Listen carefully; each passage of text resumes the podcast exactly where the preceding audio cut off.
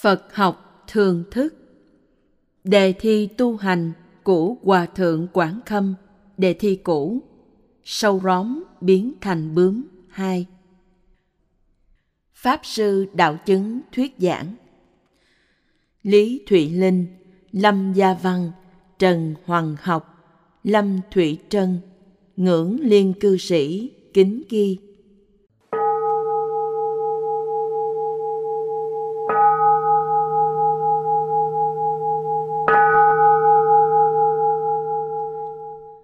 Lời tựa Lúc còn đi học, học trò thường gọi đùa đề thi cũ của các lớp lớn là đề khảo cổ.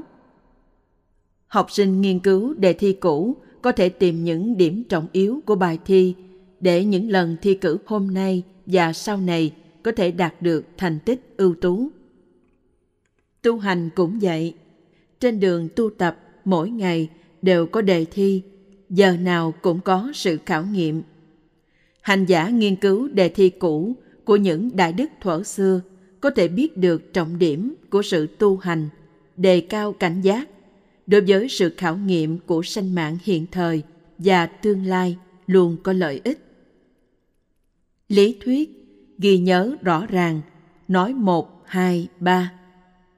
Hiện thực, máu thịt đầm đìa, thử thách trăm bề. Trong trường y khoa, thầy giáo dạy chúng ta phương pháp cấp cứu bệnh nhân từng bước. Bước thứ nhất làm sao, bước thứ nhì làm sao, bước thứ ba làm như thế nào.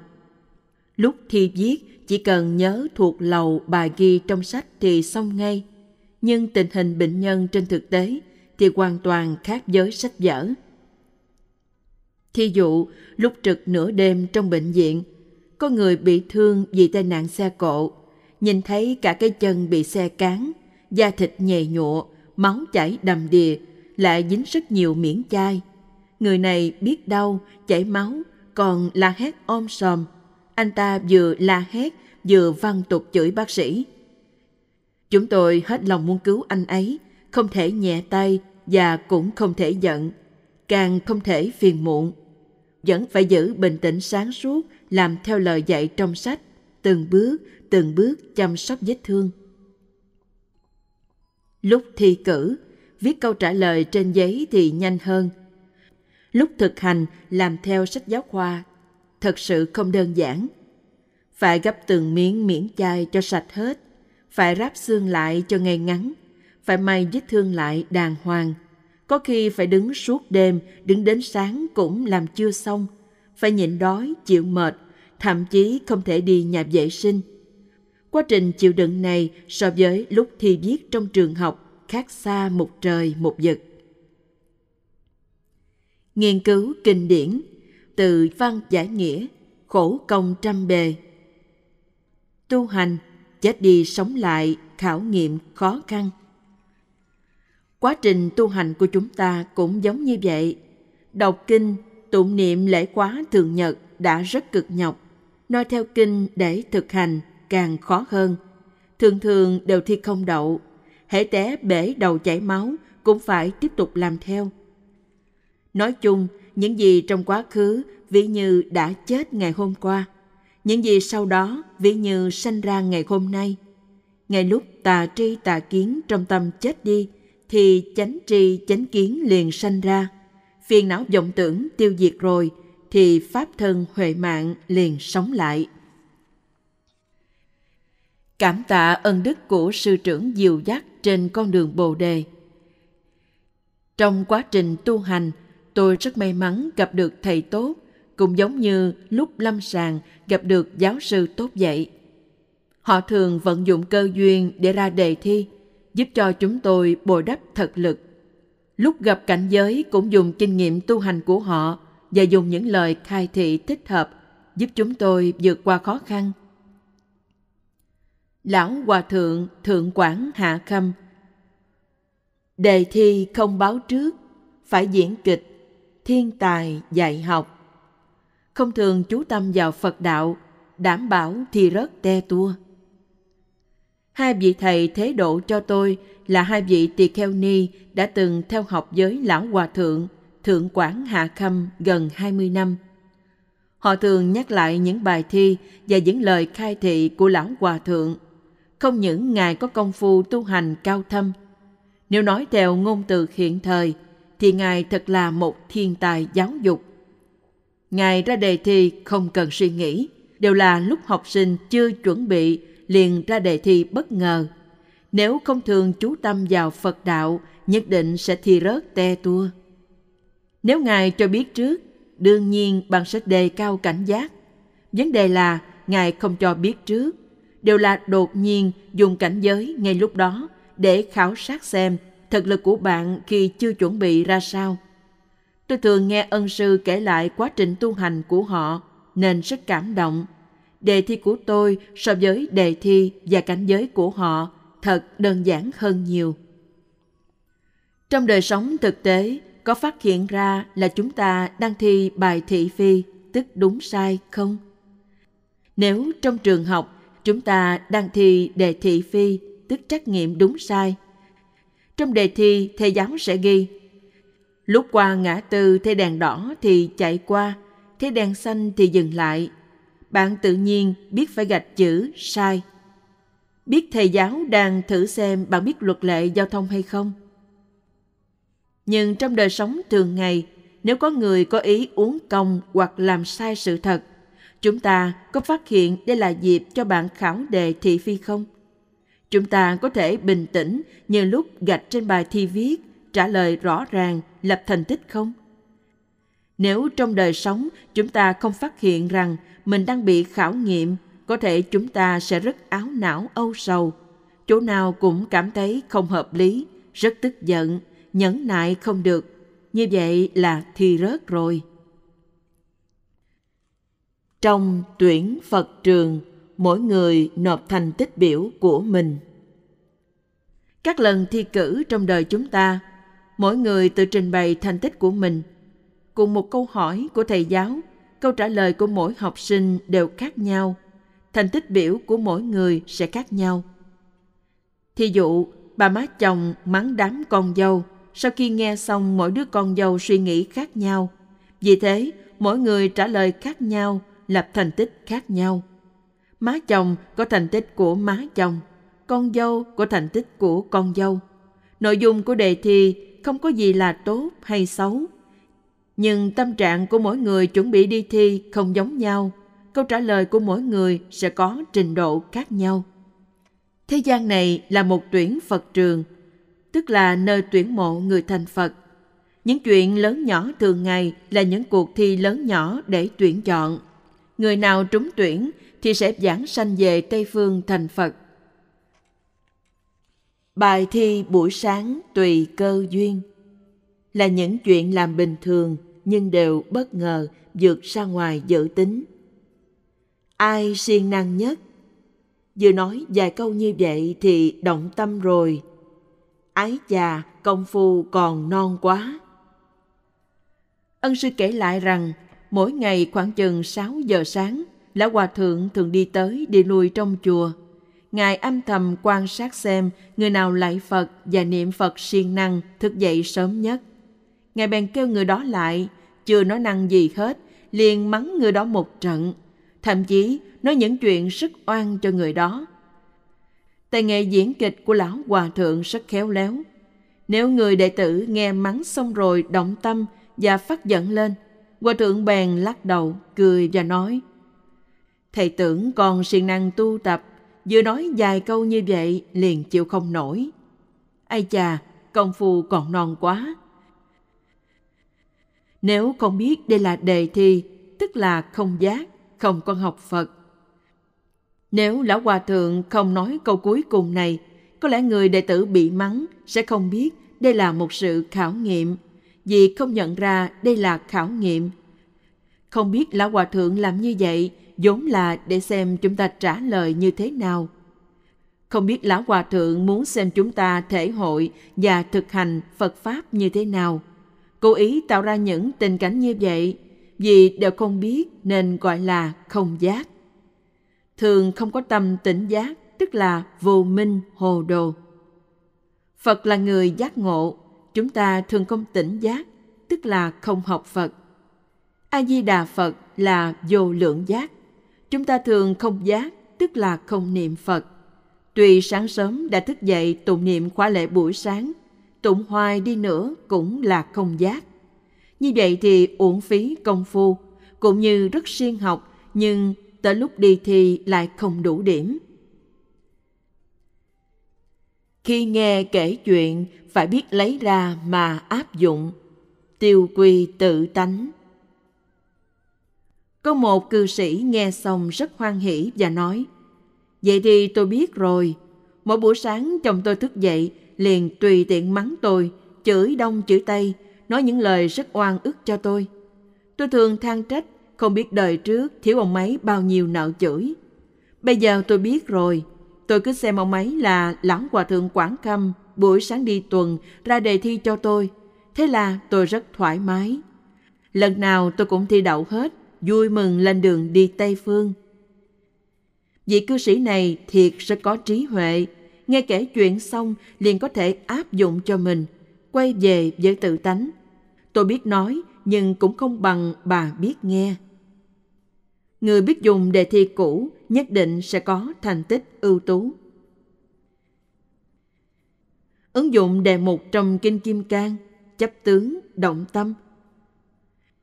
Có lẽ mới sáng sớm chúng ta đã đọc Kinh Kim Cang.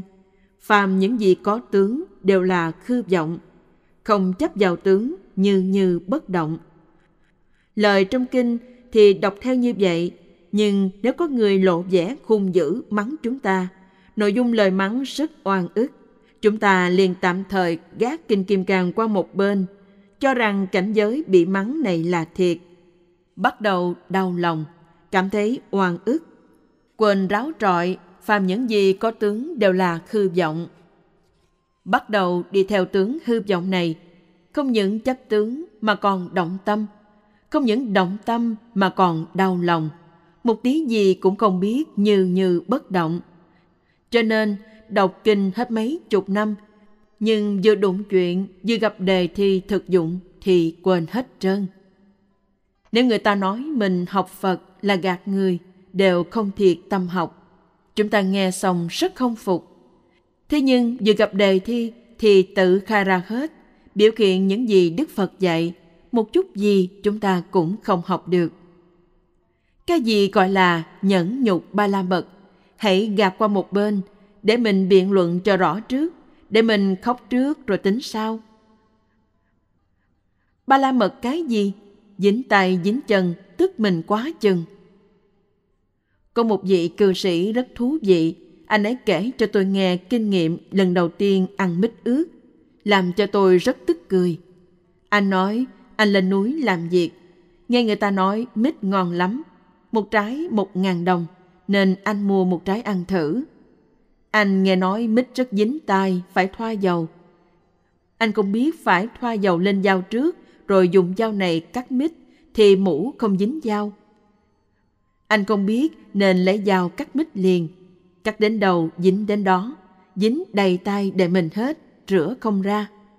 Anh ấy nói, dính tay dính chân, tức mình quá. Nếu không tốn tiền mua để ăn thử, thì tôi liền thùng rác cho rồi, khỏi tốn công. Anh cứ nghĩ rằng đến lúc ăn thoa dầu lên mít mới ăn. Rốt cuộc mít thoa dầu khó ăn quá. Phải thoa dầu lên dao chứ không phải thoa dầu lên mít. Quá trình ăn mít rất giống với quá trình tu hành của chúng ta.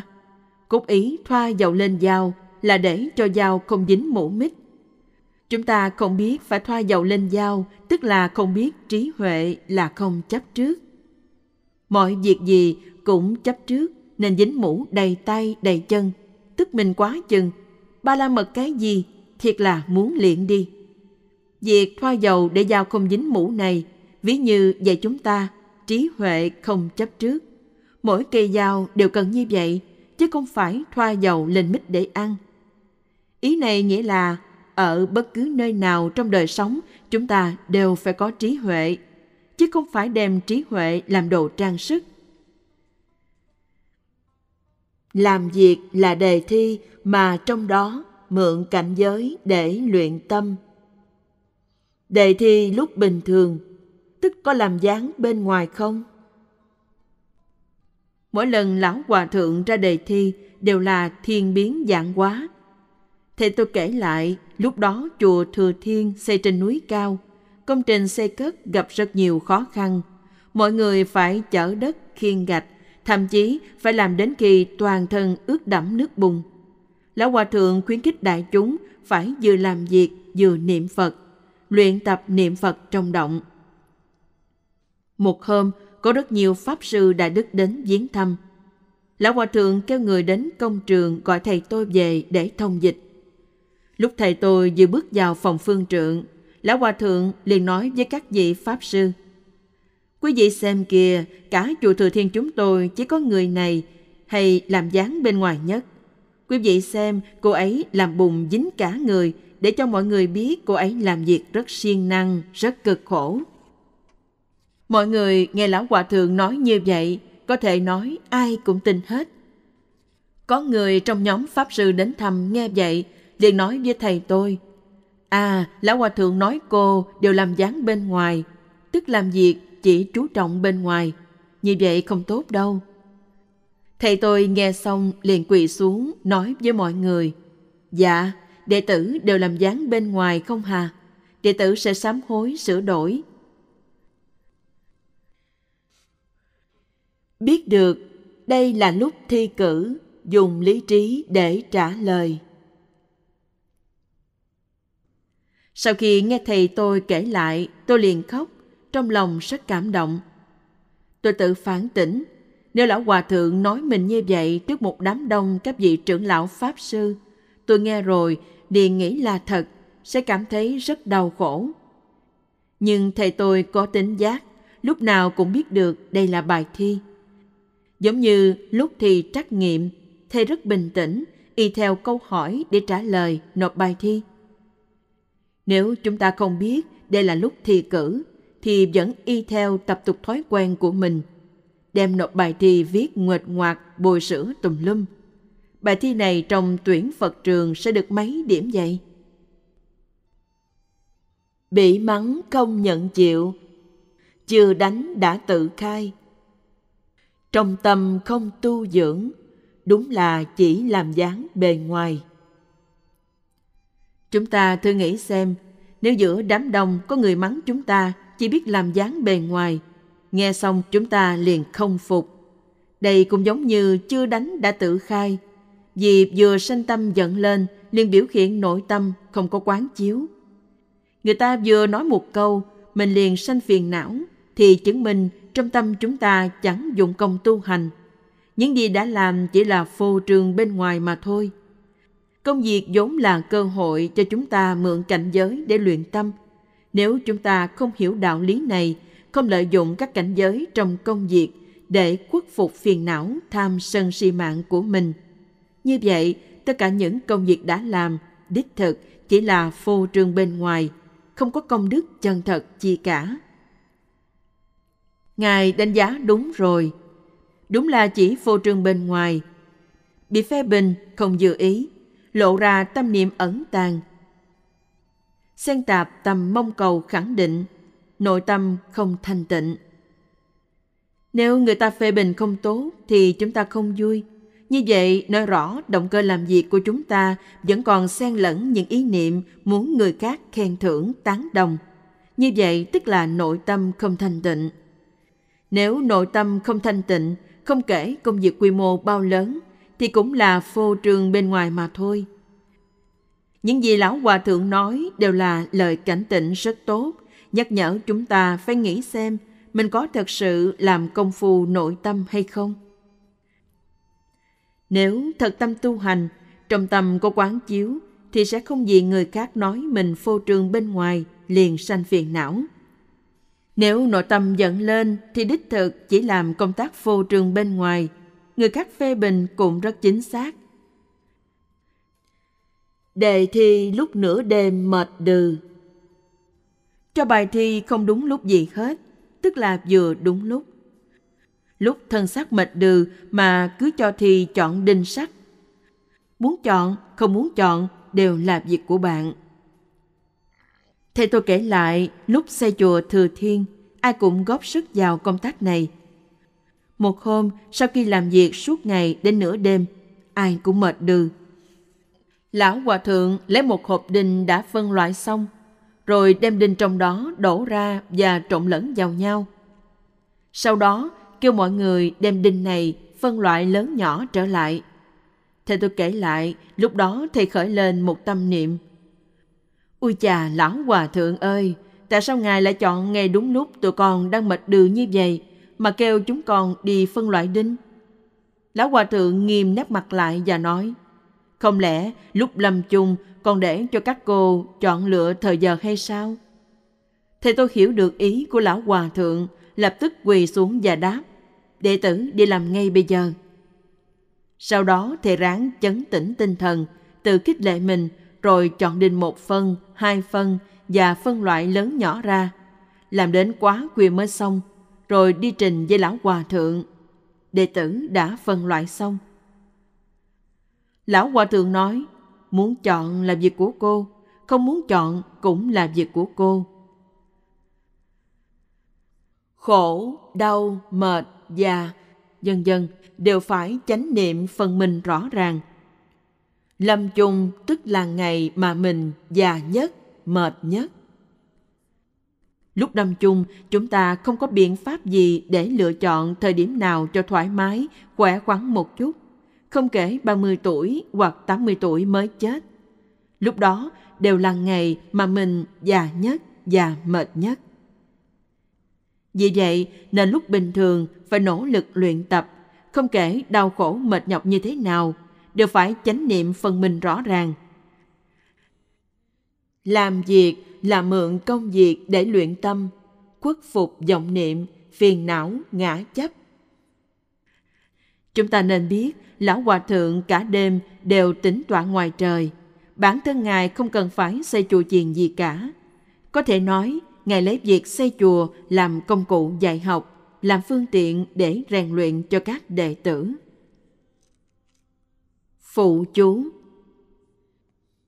Xin đặc biệt chú ý việc xây chùa kể trên là sự thị hiện của Lão Hòa Thượng Đại Bồ Tát. Vì căn cơ đặc biệt nên dùng phương pháp đặc biệt, không thể làm khuôn mẫu cho người khác học theo.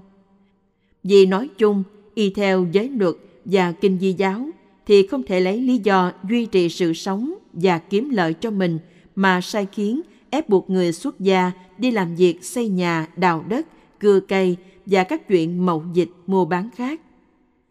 Vào đời đường, vì đạo xuất đại sư đã làm những việc kể sau đây nên gây chướng ngại cho việc giảng sanh. Một, từng để tượng Phật ở mái hiên ngoài cửa sổ, tự mình ở chỗ tốt hơn trong phòng, phải hướng về thập phương Phật cầu sám hối, trọng mình tức tự ngã, kinh mạng Phật. Hai, sai khiến người xuất gia phải hướng về thập phương tăng cầu sám hối, tức bất kính tăng bảo. 3. Xây dựng nhà cửa làm tổn hại mạng sống của côn trùng, phải hướng về thập phương chúng sanh cầu sám hối. Trọng tự lợi, coi thường mạng sống của kẻ khác. Vì ba tội kể trên trái ngược với Bồ Đề Tâm nên đã gây chướng ngại cho việc giảng sanh Tây Phương. May mắn nhờ thiện đạo đại sư nhập định quán sát biết được rồi khuyên đạo xuất đại sư sám hối đúng như Pháp. Đạo xuất đại sư nghe theo lời khuyên, tự mình phản tỉnh, quả thật đã có làm những việc như trên, nên một lòng dọn sạch tâm phát lộ sám hối. Lúc bấy giờ, đạo sức đại sư đã 80 tuổi, thiền đạo đại sư mới 29 tuổi.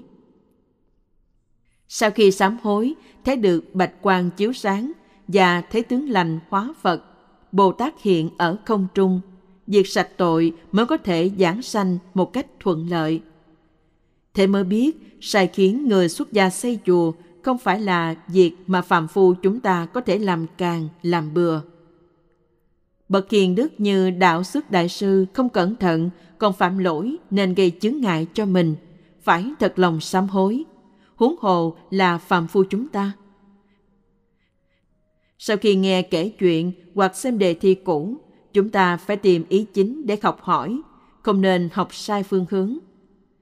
Thí dụ, nếu không biết dùng dao, ta cầm lưỡi dao rồi cắt đồ vật bằng cán dao, thì nhất định sẽ hại mình và không làm lợi cho người. Trọng điểm của đề thi cũ ở trên là để dạy chúng ta không kể làm việc gì cũng nên mượn công việc để luyện tâm, để khởi chánh niệm, buông bỏ ngã chấp, dẹp trừ năm thứ rắc rến, tham, sân, si, mạng, nghi. Chứ không phải dạy chúng ta đi xây chùa chiền hoặc làm một việc gì đó, càng không phải để khuyến khích đại chúng dùng việc xây chùa để rèn luyện đệ tử. Xin mọi người đừng hiểu lầm. Vì có thể chúng ta thành Phật hay đọa lạc đều do cách dụng tâm của chúng ta, chứ không phải làm sự nghiệp gì cả. Thế nên điểm chánh yếu của việc tu hành cũng chỉ là việc luyện tâm, thanh lọc tâm cho thanh tịnh. Từ việc khéo dùng tâm, khéo điều phục tâm, xả tâm vọng tưởng chấp trước, hướng về chân tâm, tức tâm Phật, khai mở Phật tánh mới có thể phát huy cái diệu dụng của tịch mà thường chiếu, chiếu mà thường tịch thành tựu tất cả công việc độ hóa chúng sanh. Nếu lầm lẫn và đặt tiêu điểm nơi sự hoặc trên cảm giác thành tựu của mình, tức tăng thêm ngã chấp, mà không đặt trên sự thanh lọc tâm cho thanh tịnh, xả vọng quy chánh, thì sẽ biến thành pháp hữu vi của thế tục, làm nô lệ cho sự tướng huyễn hóa. Cùng lắm cũng chỉ đạt được phước báo khửu lậu của thế gian – không thể đạt được lợi ích thâm diệu xuất thế gian. Nếu khi làm việc trong tâm lại xen tạp năm thứ rắc rến, tham, sân, si, mạng nghi, thì phước báo mà mình tu được chỉ có thể thọ hưởng trong ba đường ác. Thế nên phải chú ý sử dụng tâm mới không đến nỗi bận hết cả đời, chỉ để vào tam ác đạo hưởng một chút phước mà thôi.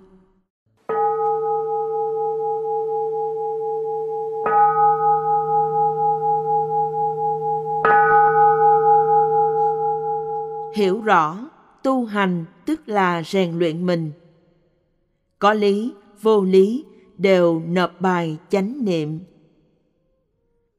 lúc chúng ta rất mệt nếu có người kêu mình đi làm một chuyện gì đó có thể chúng ta sẽ cảm thấy họ rất vô lý không lịch sự thí dụ lúc chúng ta đang ngủ ngon giấc bị người khác kêu thức dậy đi làm chúng ta sẽ rất bực bội và trợn mắt kênh người đó nhưng lão hòa thượng thường huấn luyện đệ tử bằng cách này. Đương nhiên sẽ có người không vui, không để lão hòa thượng cứ tiếp tục ngủ. Nhưng cũng có người hiểu được tu hành là phải rèn luyện mình, thời thời khắc khắc tỉnh giác. Họ sẽ không kể chuyện này có lý hay không có lý, đều khởi lên chánh niệm và làm theo việc mình nên làm, nộp bài của mình phải nộp. Lão Hòa Thượng dạy tu hành không phải ở nơi thảo luận chuyện có lý hay không có lý, mà là lúc gặp cảnh giới bạn có thể nhẫn chịu hay không. Đi Tây Phương là việc của mình. Lúc kiệt sức chịu khách nổi, cũng phải cười lên rồi phấn chấn tinh thần trở lại, cũng như trong đêm khuya phân loại đinh dậy biến đau khổ thành quang minh, thành hoa sen. Chúng ta phải chú ý lời của Lão Hòa Thượng. Muốn chọn là chuyện của bạn, không chọn cũng là chuyện của bạn. Thiệt đó. Muốn đi Tây Phương là chuyện của bạn, không đi Tây Phương cũng là chuyện của bạn.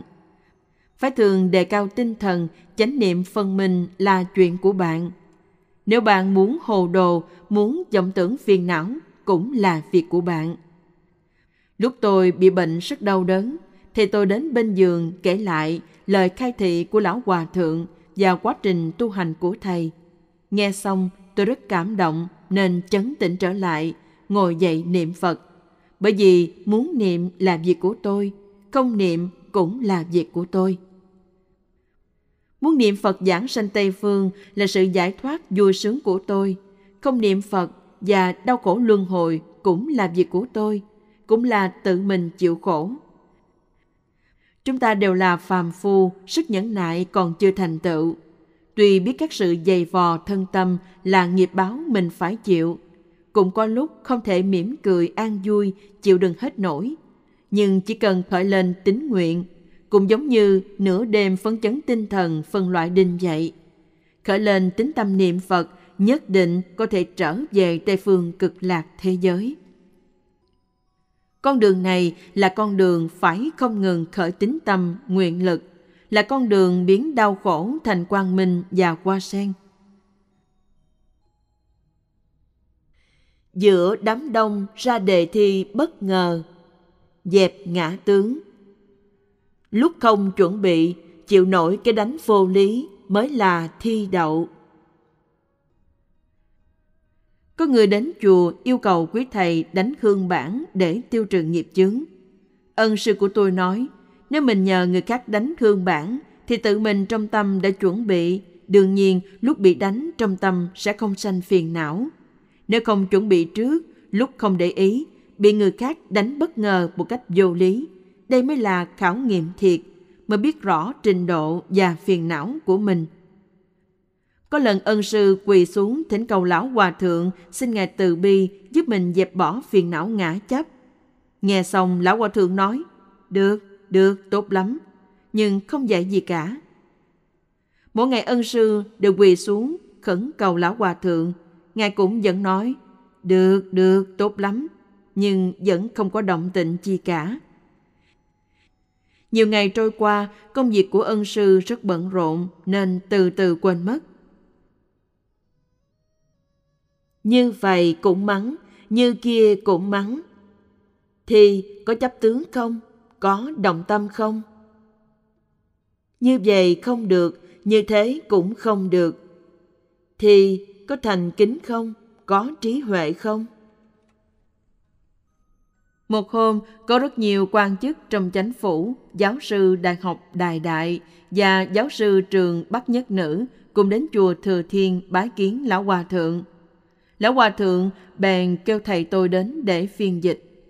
Theo thường lệ, lúc thầy tôi bước vào liền niệm một câu A-di-đà Phật, rồi chắp tay chào quan khách.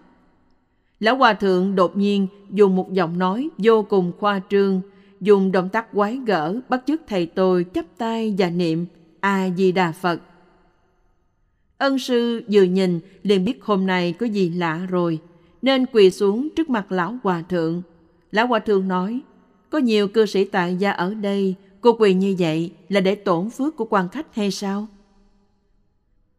Ân sư không dám quỳ nữa, liền đứng dậy. Lão Hòa Thượng lại nói, cô lớn gan quá, dám đứng cao hơn sư trưởng. Cứ như thế, quỳ không đúng, đứng cũng không đúng, ngồi cùng hàng với sư trưởng càng không đúng. Thiệt là làm cho người ta không biết phải làm thế nào. Hôm đó, có rất nhiều người xin quy y, chiếu theo lệ thường, chứng chỉ quy y đều do ân sư của tôi hoặc các sư phụ khác thay thế Lão Hòa Thượng viết đặt pháp danh. Nhưng hôm đó, Lão Hòa Thượng lại nói với mọi người rằng, Quý vị hãy xem, cô ta tự ý quyết định, chứng chỉ quy y đều do cô ta tự viết. Trong tâm không coi ai ra gì cả. Trong tâm đâu có tôn trọng sư trưởng, Thực ra, quý vị muốn tôi chứng minh quy y hay là muốn cổ chứng minh? Ân sư tôi vừa nghe liền không dám viết tiếp, mau mau sắp xếp các chứng chỉ quy y đàng hoàng đem để trước mặt lão hòa thượng. Sau đó lão hòa thượng nói, Ôi chào, vừa nói cổ hai câu liền sanh phiền não, không muốn viết nữa. Tất cả đều đẩy cho tôi viết hết. Một chồng chứng chỉ cao như vậy, làm sao tôi viết cho xong, làm sao đặt pháp danh? Lấy tên là truyền tròn, truyền méo, truyền mặn, truyền ngọt, truyền lồi hay là truyền lõm? Kể ra thật tức cười. Lão Hòa Thượng đích thật có công phu tu hành. Người nào được Lão Hòa Thượng đặt tên là truyền mặn hay truyền ngọt, ai nấy đều vui vẻ. Lúc bấy giờ, ân sư thấy như vậy cũng không được, như kia cũng không xong, chịu không nổi, nước mắt gần muốn tuôn ra. Lão Hòa Thượng còn nói thêm, quý vị xem kìa, vừa nói cổ hai ba câu thì khóc rồi, cổ muốn mọi người thấy cổ rất đáng thương đấy. Khóc cũng không được, ân sư chỉ còn cách nhắm mắt lại, hít một hơi thật sâu, niệm Phật, bắt đầu tư duy quán tưởng. Không có một cái ổng đang mắng tôi, cũng không có một cái tôi bị ổng mắng và không có lời mắng của ổng tam luân thể không Kết cuộc, Lão Hòa Thượng lại nói, Quý vị xem kìa, cổ đang dùng mắt quán mũi, mũi quán tâm, giả vờ, ra vẻ rất có tu dưỡng lắm vậy. Mọi người hiện diện lúc đó nghe xong đều không biết ất giáp gì hết. Mọi người đều chăm chú nhìn ân sư. Ân sư nói, lúc bây giờ thật rất muốn tìm một hang động chui vào hay chạy thoát ra khỏi chỗ đó. Thế nhưng lão hòa thượng còn nói, chạy đi đâu, đứng lại. Thật là vừa khởi tâm liền sai, vừa động niệm tức quay, tức trái ngược không đúng. Trong lúc không biết làm sao mới đúng, cũng phải nhẫn chịu cho đến cùng. Mắng xong rồi, dường như không có chuyện gì xảy ra. Nhưng đợi đến giờ tiếp khách trôi qua, lão hòa thượng tự nhiên tỏ vẻ xem như không có chuyện lúc nãy. Hình như không có chuyện gì xảy ra hết, êm đềm yên tĩnh. Con cười hì hì rót sữa cho ân sư và nói, cho con uống ly sữa này. Đợi đến giờ tiếp khách buổi chiều, lão hòa thượng lại làm như buổi sáng. Bắt đầu như vậy cũng không phải, như thế cũng không phải. Chơi cái này, chơi cái kia, chơi đến nỗi làm cho người ta không biết phải làm sao mới được. Nhưng sau khi giờ tiếp khách chấm dứt, nghe tỏ vẻ như không có việc gì xảy ra. Vừa nói cô ấy hai câu, liền muốn đến hỏi thử xem. Nếu đánh hương bản, chắc có lẽ đã đi kêu cảnh sát rồi. Ân sư của tôi hồi tưởng lại.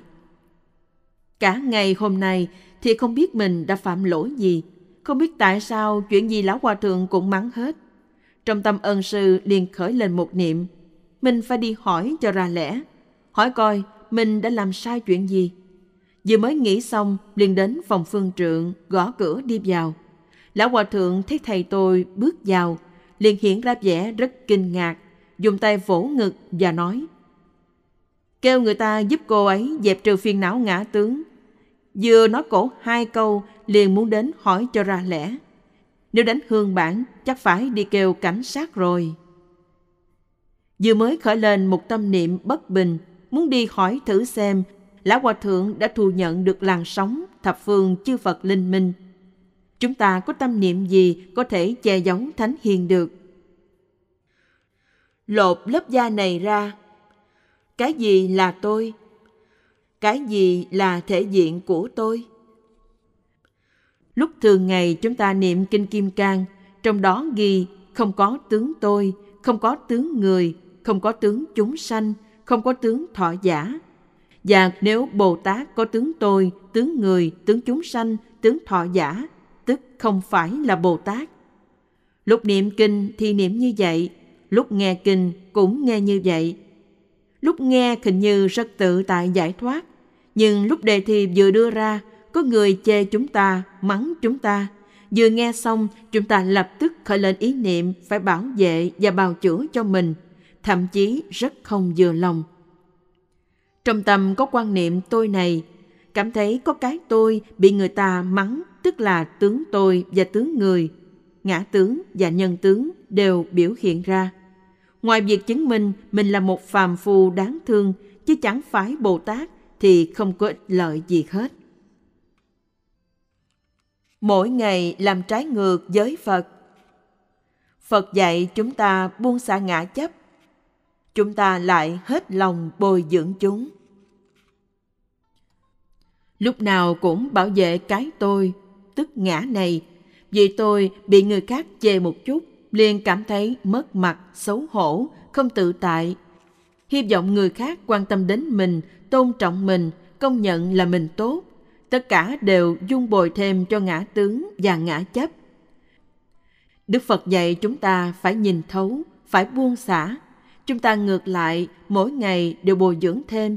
Cứ tưởng là mình đang học Phật, Thiệt ra, mỗi ngày đang làm trái ngược với điều Phật dạy.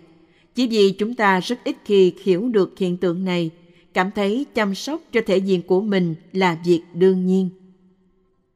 Chuyện này không cần ai dạy, cả con nít cũng biết. Chúng ta hãy quan sát, nếu cha mẹ đang mắng anh chị mình chứ không phải mắng mình, chúng ta nghe xong chẳng cảm thấy khó chịu tí nào, có phải vậy không? Ngược lại, nếu cha mẹ mắng mình thì mình không vui thích. Nếu ông sếp của bạn khiển trách một người làm chung trong sở mà không trách bạn, nghe xong bạn sẽ không cảm thấy mất mặt. Vì vậy, vấn đề là mắng tôi, nội dung mắng ra sao không thành vấn đề, vấn đề ở tại chữ tôi. Tu hành, sửa đổi tâm niệm hành vi. Không phát hiện mình có khuyết điểm thì sẽ không thể nào sửa. Lão Hòa Thượng có nghệ thuật diễn kịch khéo léo, có thể tìm ra khuyết điểm để cho chúng ta cảnh giác mà sửa đổi. Lúc đó, nếu chúng ta không phát hiện mình đang chấp trước một cây ngã, không phát hiện được khuyết điểm của mình, thì không cách nào buông xả, trừ khử ngã chấp này. Lão Hòa Thượng từ bi biểu diễn và dạy dỗ, phô bày cây ngã của mình ra ngoài, làm cho chúng ta phát hiện và đương đầu với bệnh chấp ngã của mình, phải cải tiến và dẹp bỏ. Khởi tâm liền sai, động niệm cũng sai. Nhất tâm niệm Phật, xả vọng quy chân. Người khác mắng lén chúng ta, chúng ta còn không vui thích. Huống hồ lão hòa thượng chọn ngày lúc đông người, quan chức, học giả đến thăm, cố ý trách mắng trước mặt nhiều người như vậy. Mắng đến khi bạn thể hội được lúc đó khởi tâm động niệm gì cũng sai hết. Lúc đó chỉ có niệm Phật, không phân biệt, không chấp trước. Không có tướng tôi, không có tướng người, ngoài ra không còn cách nào khác. Người nào hiểu được, ngay lúc đó liền xả bỏ vọng quay về với chân thể giải đại đạo, xã sa bà đạt được cực lạc. Người không hiểu được trên hư vọng giả tướng còn tăng thêm hư vọng phân biệt. Kết quả vẫn là một ác mộng đầy hư vọng. Ngoại trừ sanh tử bì lao, nghĩa là sanh tử mệt mỏi ra, thì không đạt được gì hết. Vừa cười vừa khóc, vừa cảm động, vừa xấu hổ. Mỗi lần ân sư kể lại những cuộc khảo nghiệm và dạy bảo của lão hòa thượng, tôi nghe xong vừa cười, vừa khóc, vừa cảm động, vừa xấu hổ, sám hối. Cười là việc có nhân duyên nghe được những lời khai thị này, có cơ hội hiểu được khuyết điểm của mình. Khóc là vì cảm thấy từ trước tới giờ mình vẫn không thức tỉnh, vẫn bị ngã tướng lôi kéo quay vòng vòng. Cảm động là vì ân sư có thể theo học dưới trướng của Lão Hòa Thượng và được Lão Hòa Thượng rèn luyện hết gần 20 năm. Trải qua những cuộc khảo nghiệm như trên, mỗi ngày đổi hình thức, đổi cảnh giới, khảo đi khảo lại, chỉ có đích thân trải qua mới hiểu được kinh nghiệm và mùi vị này. Xấu hổ là gì nếu tôi phải trải qua những cuộc khảo nghiệm như vậy, chắc có lẽ sẽ thi rớt te tua. Không hiểu mục đích của sự tu hành, trước sau cũng rơi vào pháp môn nhân ngã thị phi, người mình đúng sai. Nếu không hiểu rõ mục đích của sự tu hành là để dẹp trừ phiền não của mình, buông xả những chấp trước của mình, khôi phục Phật tánh vốn sẵn thanh tịnh. Mỗi ngày gặp cảnh giới và khảo nghiệm đều tranh giành để nói. Từ đầu có gì không đúng, tại sao ông lại mắng tôi? Đều nói chỉ có ông vô lý, tôi có lý. Tranh tới tranh lui cũng chỉ là vấn đề ai đúng ai sai. Như vậy gọi là nhân ngã thị phi.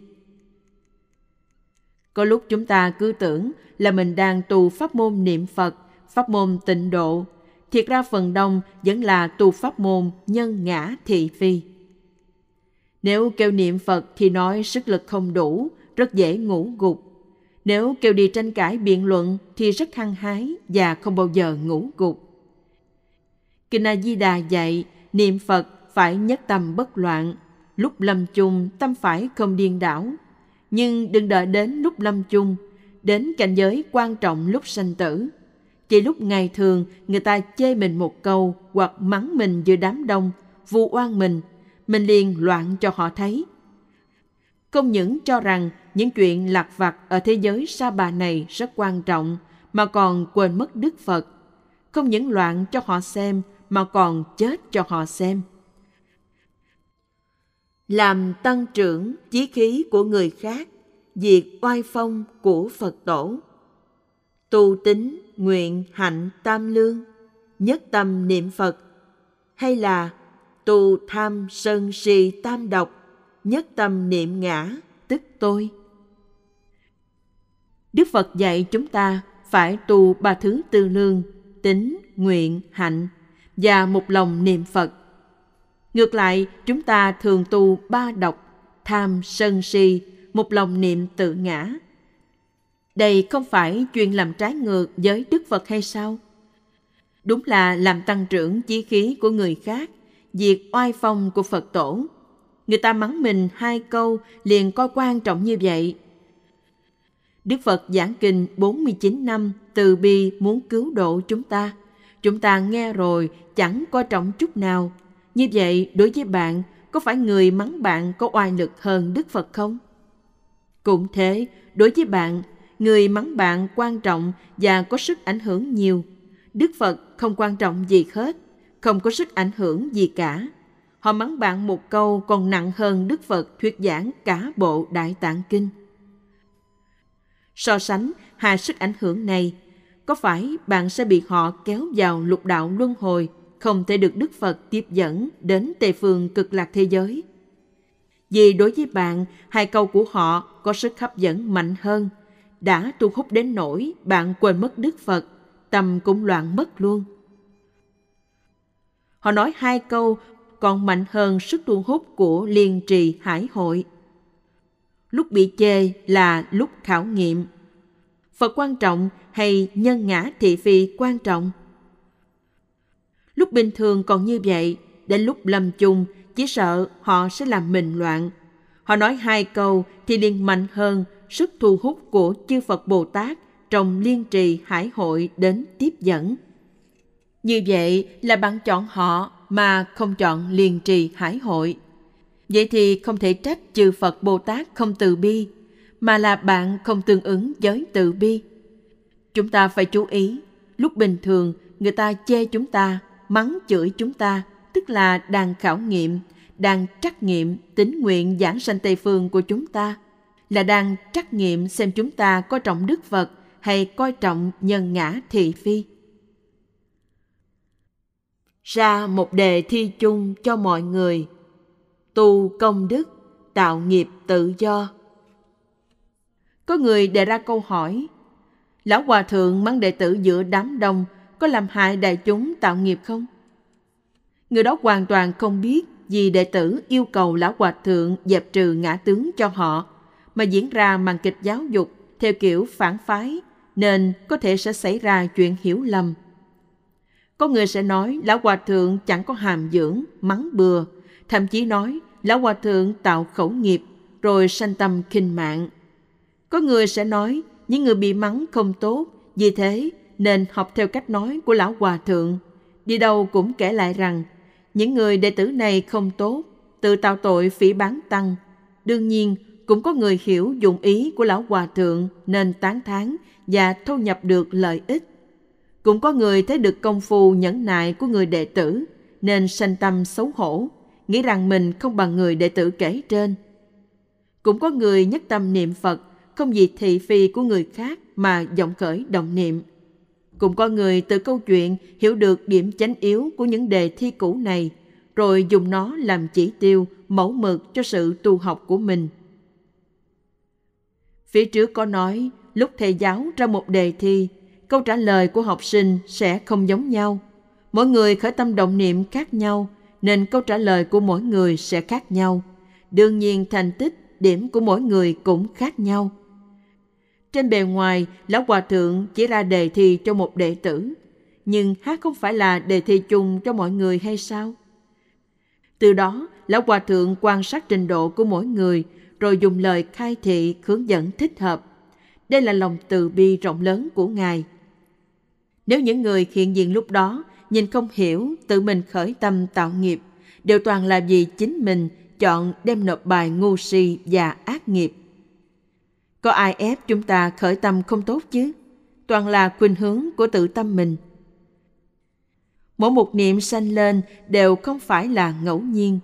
Cùng gặp một cảnh giới, người có tâm kiêu ngạo nặng thì dễ sanh tâm khinh mạng. Người xem phim giáo dục không hiểu vốn là người không rõ sự lý. Xem không hiểu rồi nói tùm lum, tuyên truyền, phỉ bán, vốn là người thích gây ra xích mích, thị phi, thích tạo khẩu nghiệp. Người đoan chánh, nhiếp tâm chánh niệm, vốn là người cung kính cầu Pháp.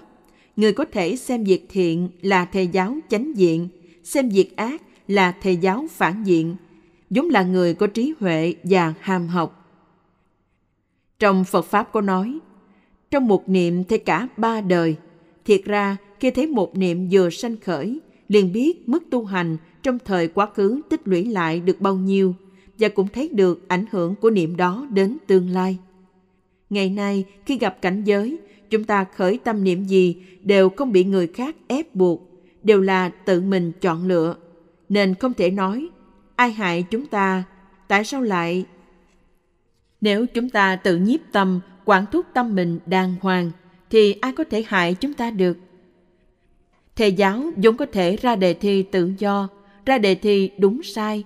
Học sinh cũng tự do lựa chọn câu trả lời dùng trí huệ của mình để quyết định thành tích của mình. Đâu có ai hại ai được đâu. Lão hòa thượng mượn hoàn cảnh để dạy học.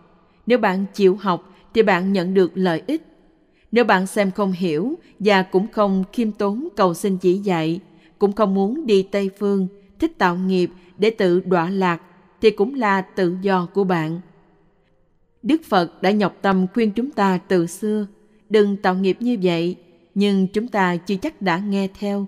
Thường mê hoặc nhìn loạn xạ, nghe tùm lum, chạy theo lời nói của người khác. Không phải Lão Hòa Thượng đã nói rồi sao? Không có chủ trương như vậy, làm sao đi Tây Phương được? Đúng vậy, nếu không thể giữ tâm mình, cứ để nó chạy loạn xạ, gặp cảnh liền chạy theo, tạo nghiệp. Đến đời kiếp nào mới chịu đi về Tây Phương? Chúng ta đến đạo tràng vốn là phải khiêm tốn cầu học, xem kịch của Lão Hòa Thượng để hiểu rõ khuyết điểm của mình rồi sửa đổi đàng hoàng. Như vậy mới gọi là tu hành. Nếu không rõ mục tiêu mà còn để tiêu điểm trên nhân ngã thị phi, gây thêm nghiệp, thêm đọa lạc thì quá ổn. Biến đạo tràng thành đảo tràng, tức chỗ đổ rác rến, đổ đọa lạc, thì rất đáng tiếc.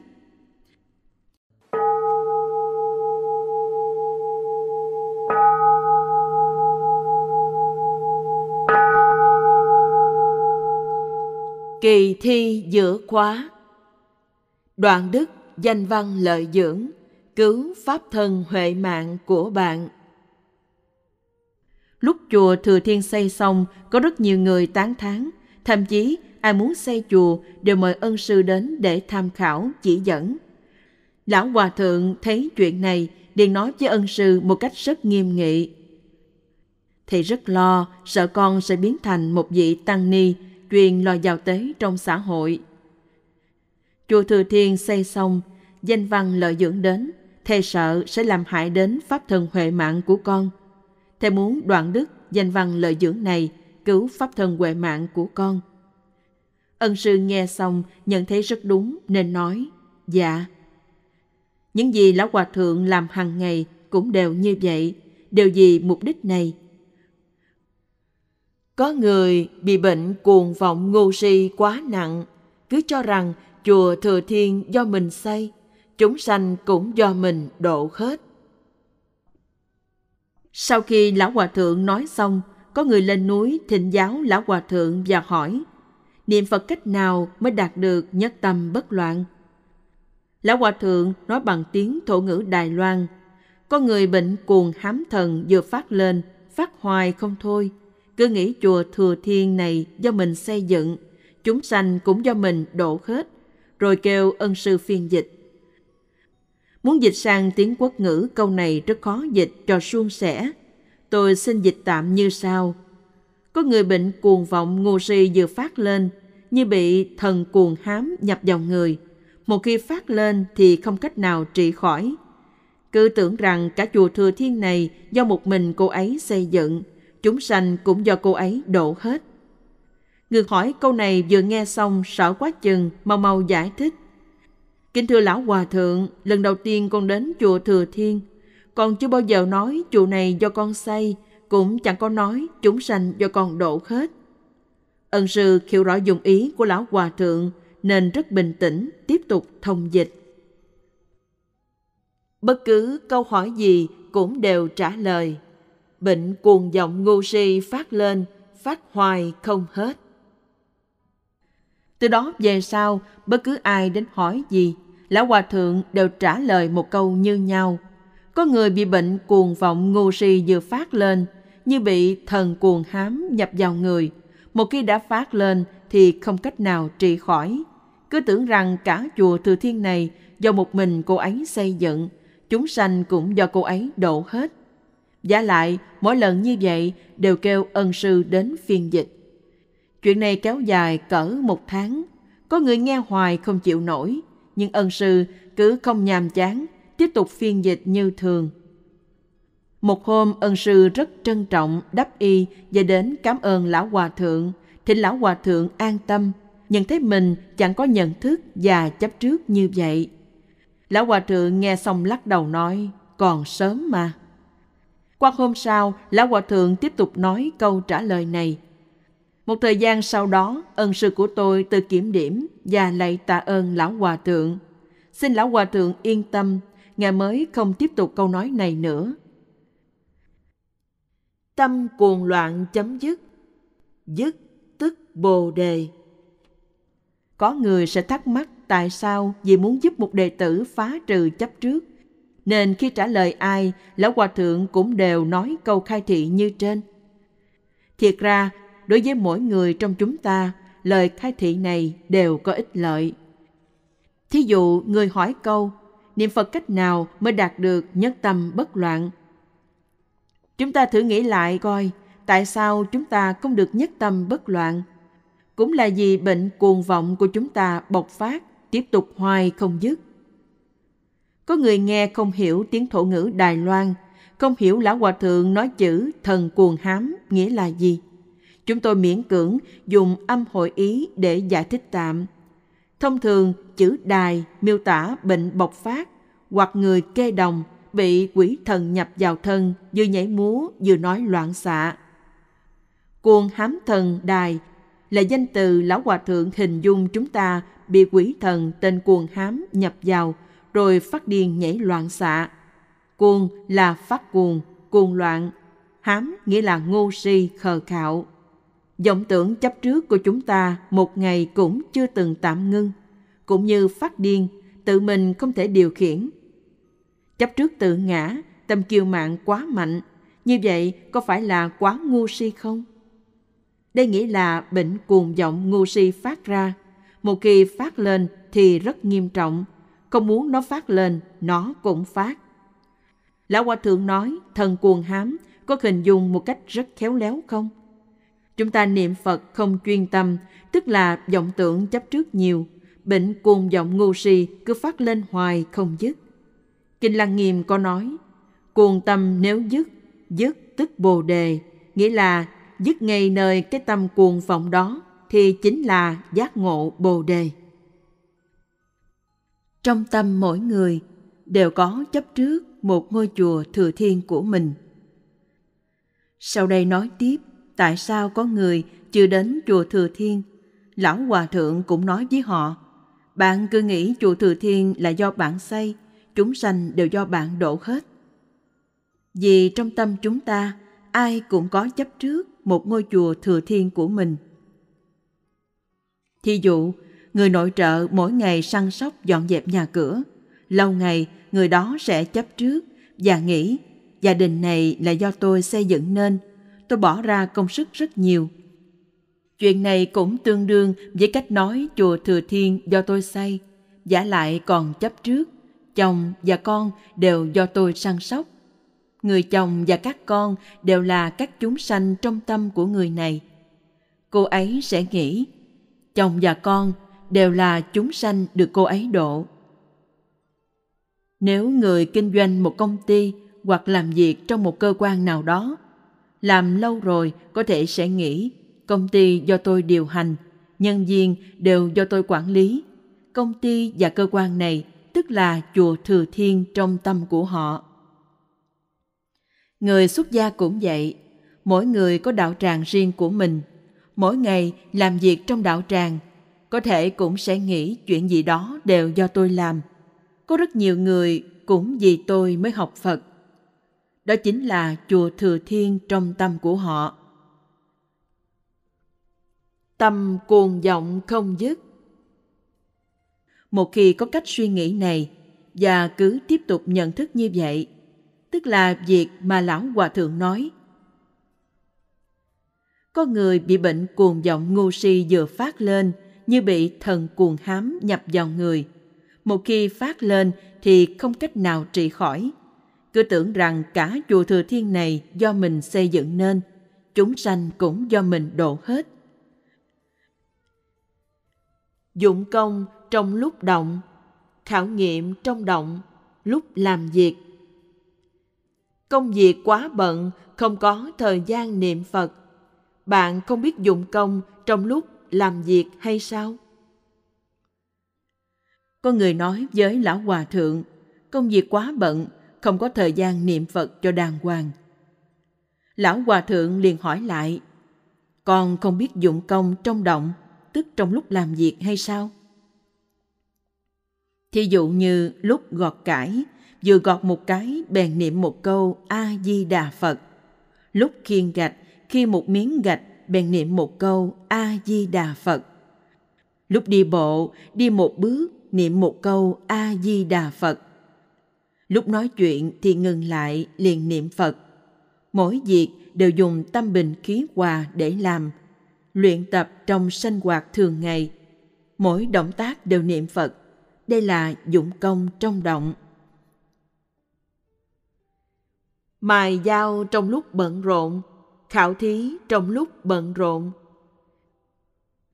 Trong công trường hỗn loạn, bận rộn, lại dạy bạn đi mài dao cạo. Có một hôm, trong lúc công trường xây cất chùa Thừa Thiên đang rất bận rộn, xe xúc đất, công nhân đều đến chuẩn bị làm việc. Lão Hòa Thượng cũng biết ân sư bắt đầu đi làm việc, xử lý, giải quyết vấn đề. Ngài cố ý gọi ân sư lại và nói Bây giờ con đi mài dao cạo, mài cho dao thiệt bén. Lúc đó ân sư cảm thấy rất khó xử. Đang lúc công việc quá nhiều, quá bận rộn, công nhân đang chờ đợi còn kêu đi mài dao cạo. Nhưng không thể cãi lại mệnh lệnh của thầy, nên phải mau đi mài dao. Mài xong mau mau đi trình cho lão hòa thượng coi. Lão hòa thượng một tí cũng không màng có bao nhiêu xe chở vật liệu xây cất đang đợi ở đó. Coi như không có việc gì xảy ra hết. Rất nhàn nhạ và nói muốn kiểm soát đá mài dao. Ân sư liền đi lấy đá mài dao cho ngài kiểm soát. Lão hòa thượng vừa nhìn liền nói Viên gạch mài dao này chỉ mòn ở khúc giữa, hai đầu đều không mòn, có thể thấy tâm không bình tĩnh tức bình yên thanh tịnh, dùng sức không đều, mài trong lúc hấp tấp bận rộn. Sau đó, Ngài kêu ân sư bắt đầu mài trở lại.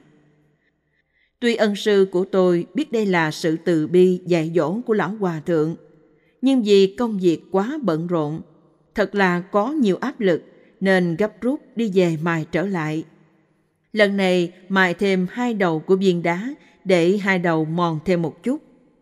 Xong rồi đưa cho lão hòa thượng coi. Lão hòa thượng vừa nhìn xong liền nói.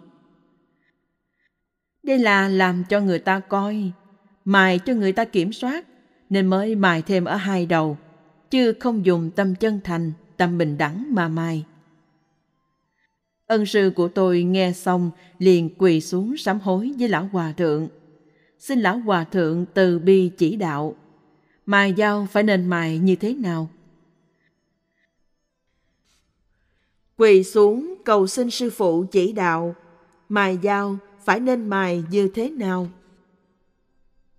Lão Hòa Thượng nói, hai tay cầm dao, trong tâm niệm Phật, an định bình tĩnh, từ đầu của cục gạch mài đến đuôi, dùng lực đồng đều, mài một lần niệm một câu A Di Đà Phật không cần biết công việc nhiều hay không, bận đến đâu, tâm đều phải không động loạn.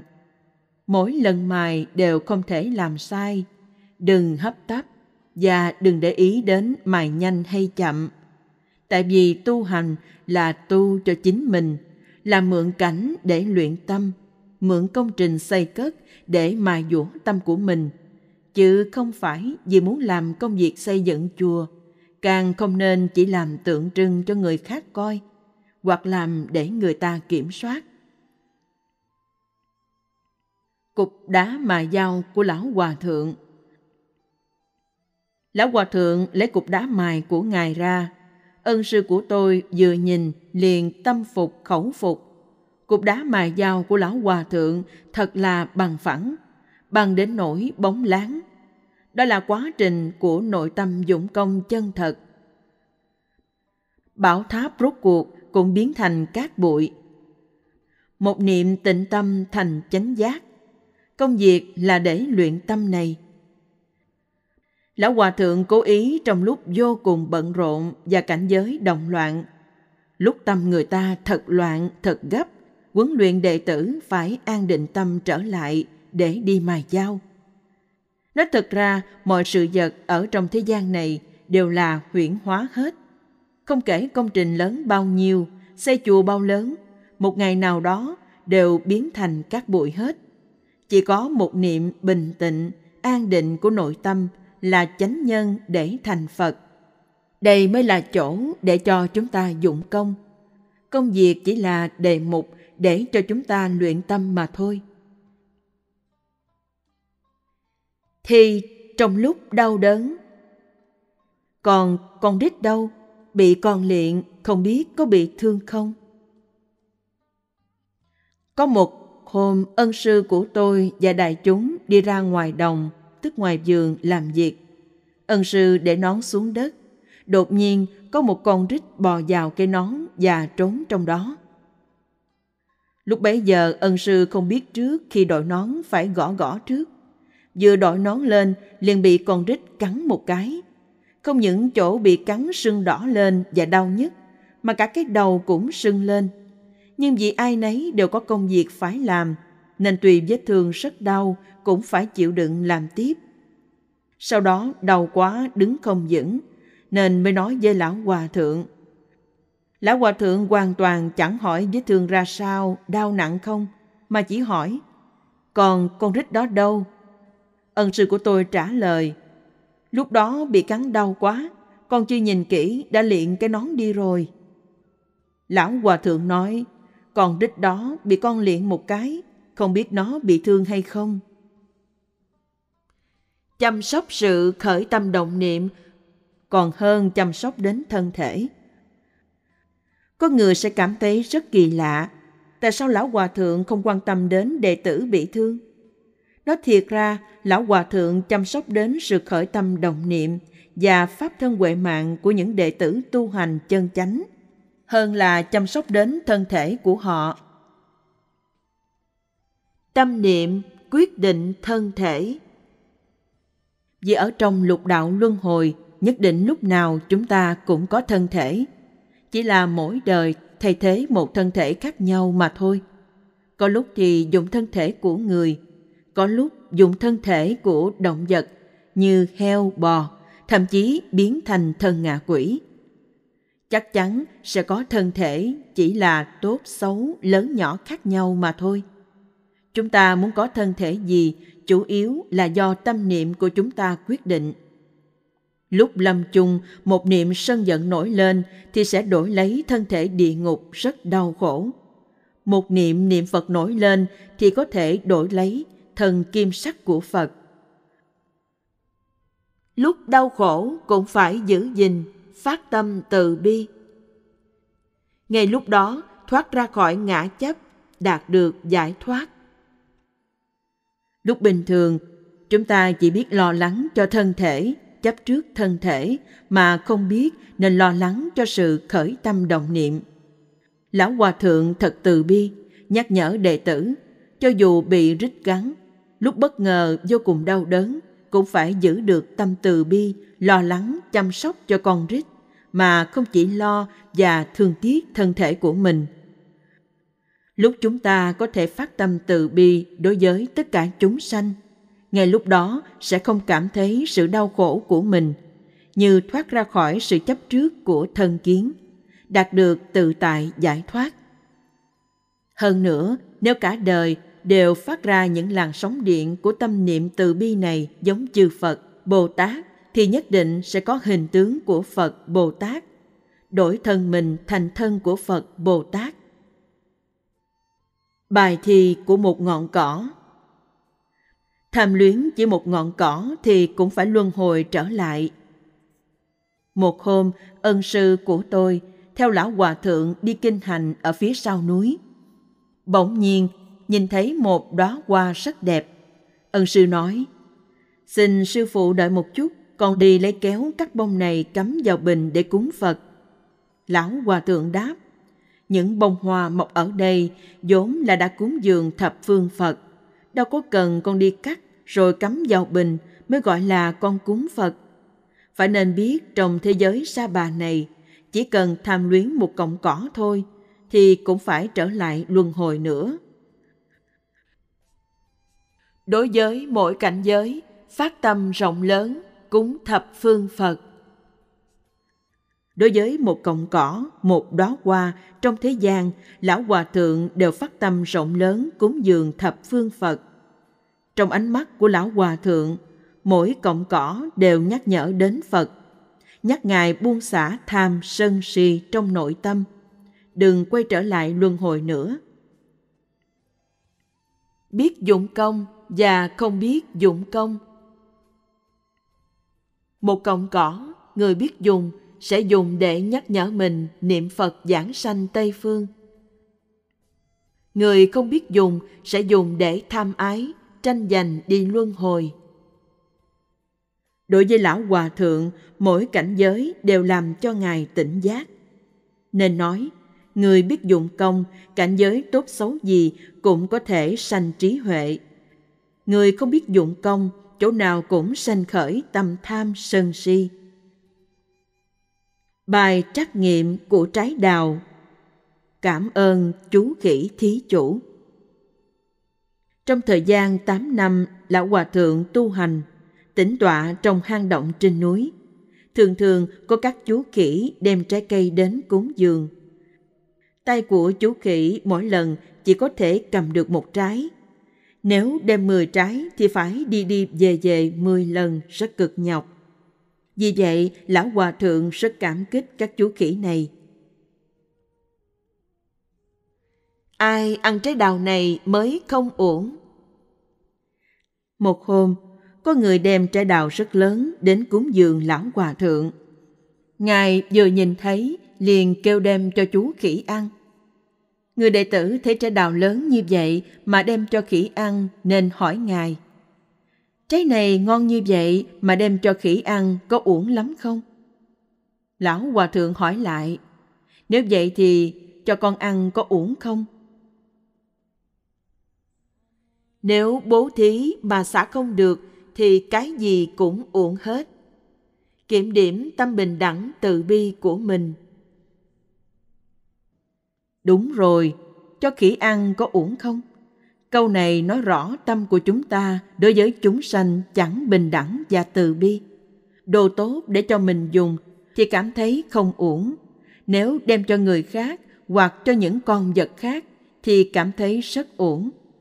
Đem một miếng bánh rất ngon cho kiến ăn cũng cảm thấy rất uổng không nỡ bỏ. Trên thực tế, chúng ta có chí thành hơn chú khỉ không?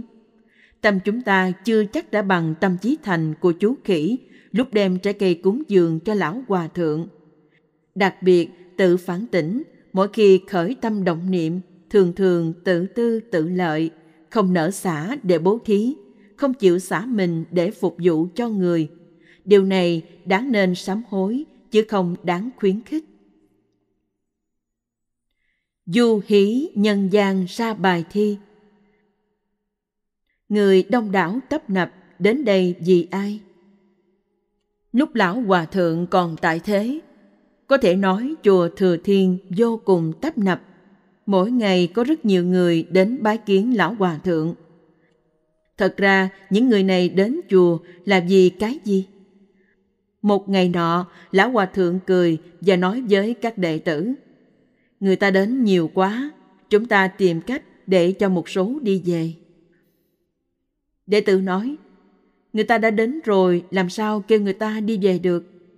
Lão Hòa Thượng cười nói, tôi sẽ có cách.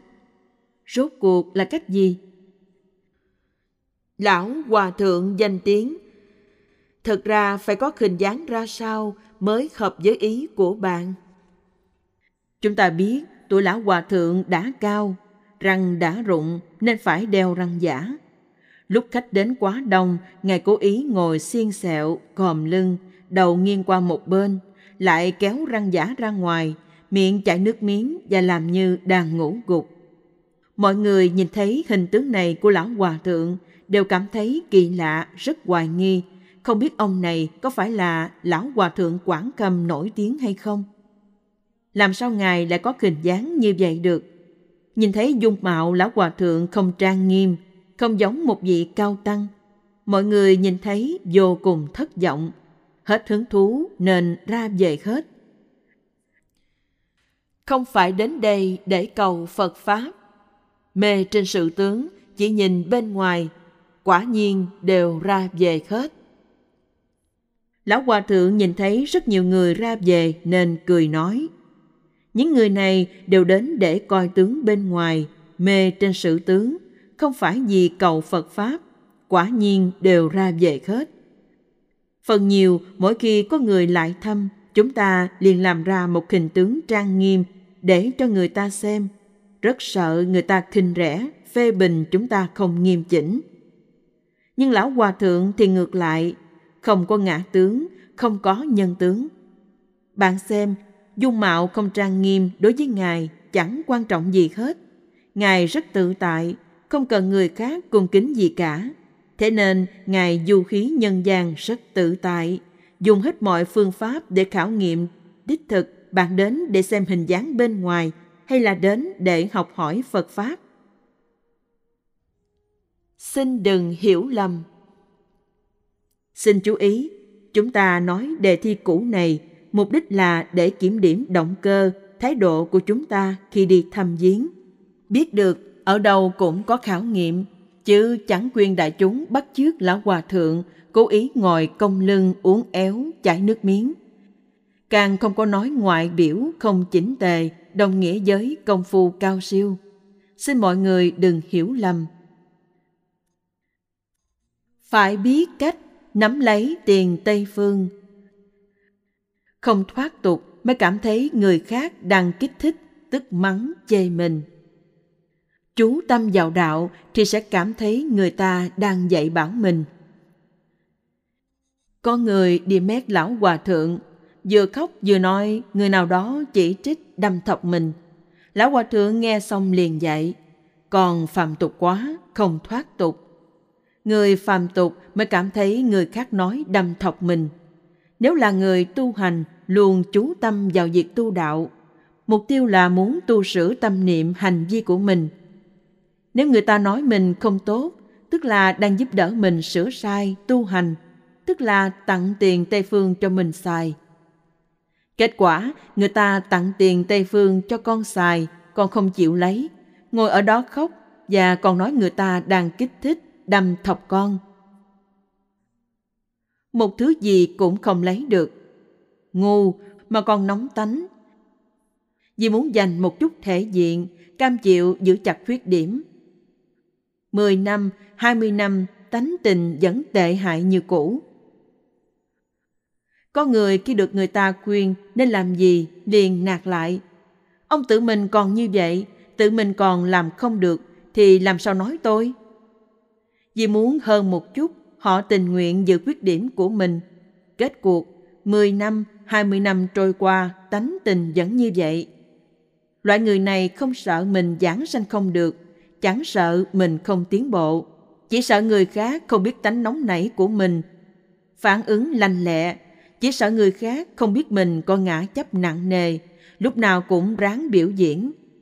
Lão Hòa Thượng hình dung họ bằng danh từ, năng lực kém mà tánh tình nóng như lửa. có đầy đủ tham sân si mạng. Đối với một việc nào đó, nếu chúng ta làm không được tốt, năng lực kém, ngu một chút thì cũng không quan trọng lắm. Nhưng nếu rất nóng tánh, không chịu nghe lời khuyên, có ai khuyên liền phát giận lên. Năng lực kém mà nóng tánh như vậy thì không còn ưu điểm gì có thể đạt được. Rốt cuộc mình tu hành là vì ai mà tu? Người khác không tốt, tôi liền có cớ không sửa đổi sao? Người khác giúp mình tu hành cải tiến, không sanh tâm biết ơn, ngược lại còn giận và muốn ăn thua đủ với người ta.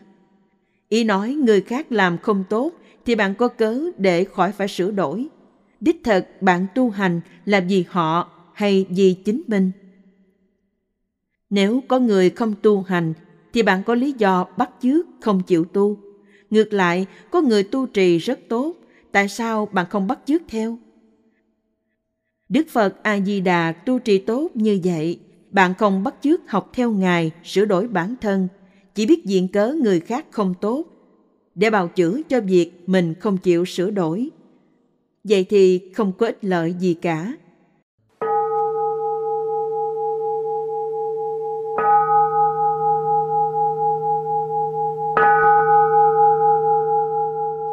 Sư phụ kêu bạn mang giày ngược, bạn phải làm sao?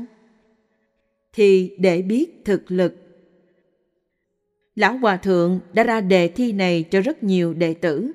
Ngài không tuyên bố trước rằng đây là bài thi. Đề thi vấn đáp và đợi bạn trả lời câu hỏi. Ngài rất nghiêm nghị, thậm chí tạo áp lực, ra lệnh cho đệ tử mang giày ngược.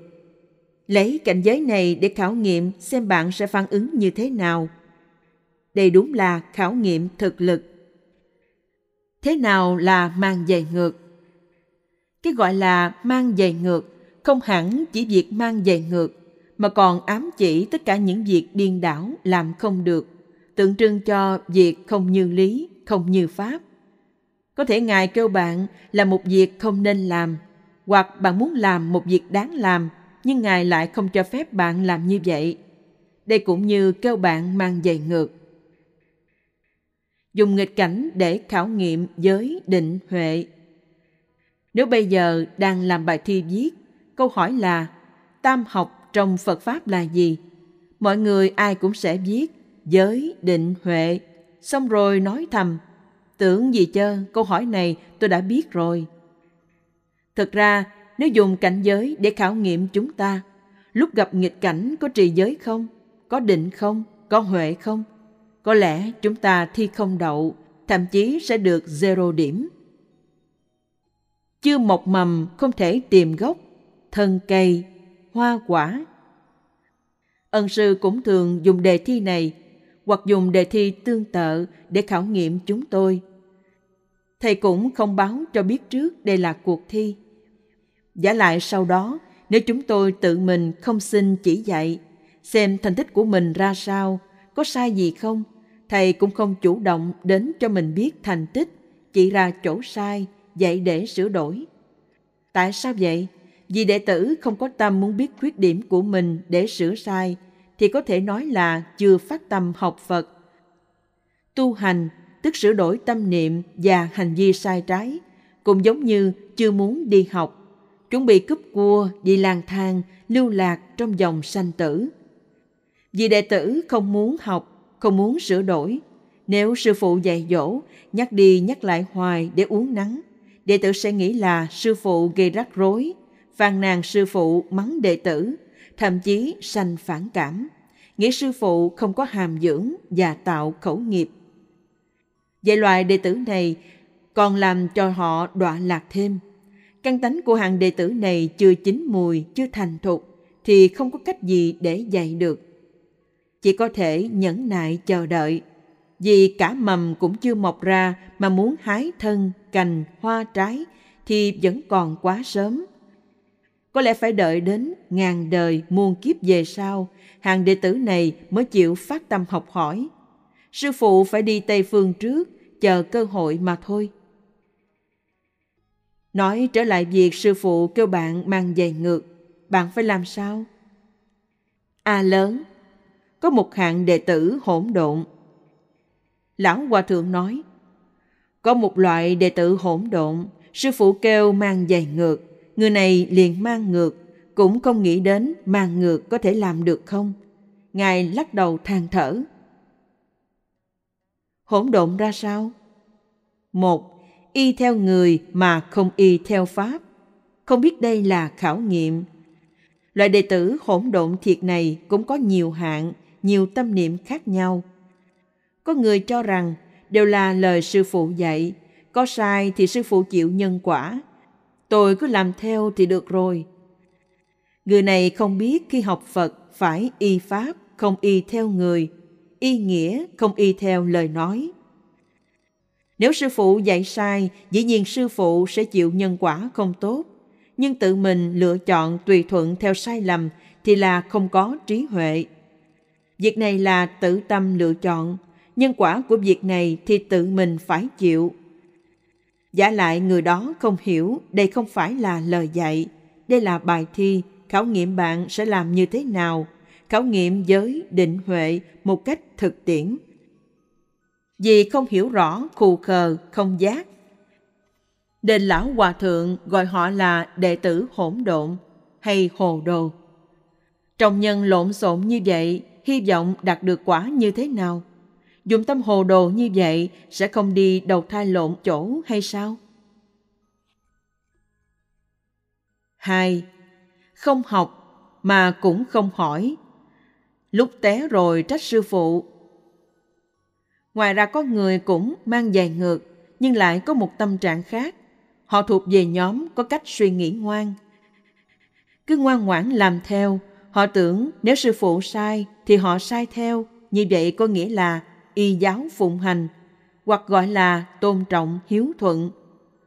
Họ không biết cho đến khổng tử trong nho giáo cũng còn chất vấn đệ tử, buộc tội cha mẹ bất nghĩa. Như vậy có hiếu không? Huống chi Phật giáo là trí tính, không phải mê tín. Tìm cầu trí huệ chứ không chạy theo một cách mù quáng. Họ không hiểu tự mình mê tín, mù quáng làm theo, còn nghĩ là mình rất ngoan, sẽ được giải thưởng hiếu thuận và thành thật. Họ cũng không biết rằng đây là khảo nghiệm nên chỉ nộp bài trả lời mù quáng chạy theo. Có bài nộp là được rồi. Họ không muốn hiểu rõ đạo lý, tuy hoàn toàn không biết và cũng không biết xin sư phụ dạy bảo.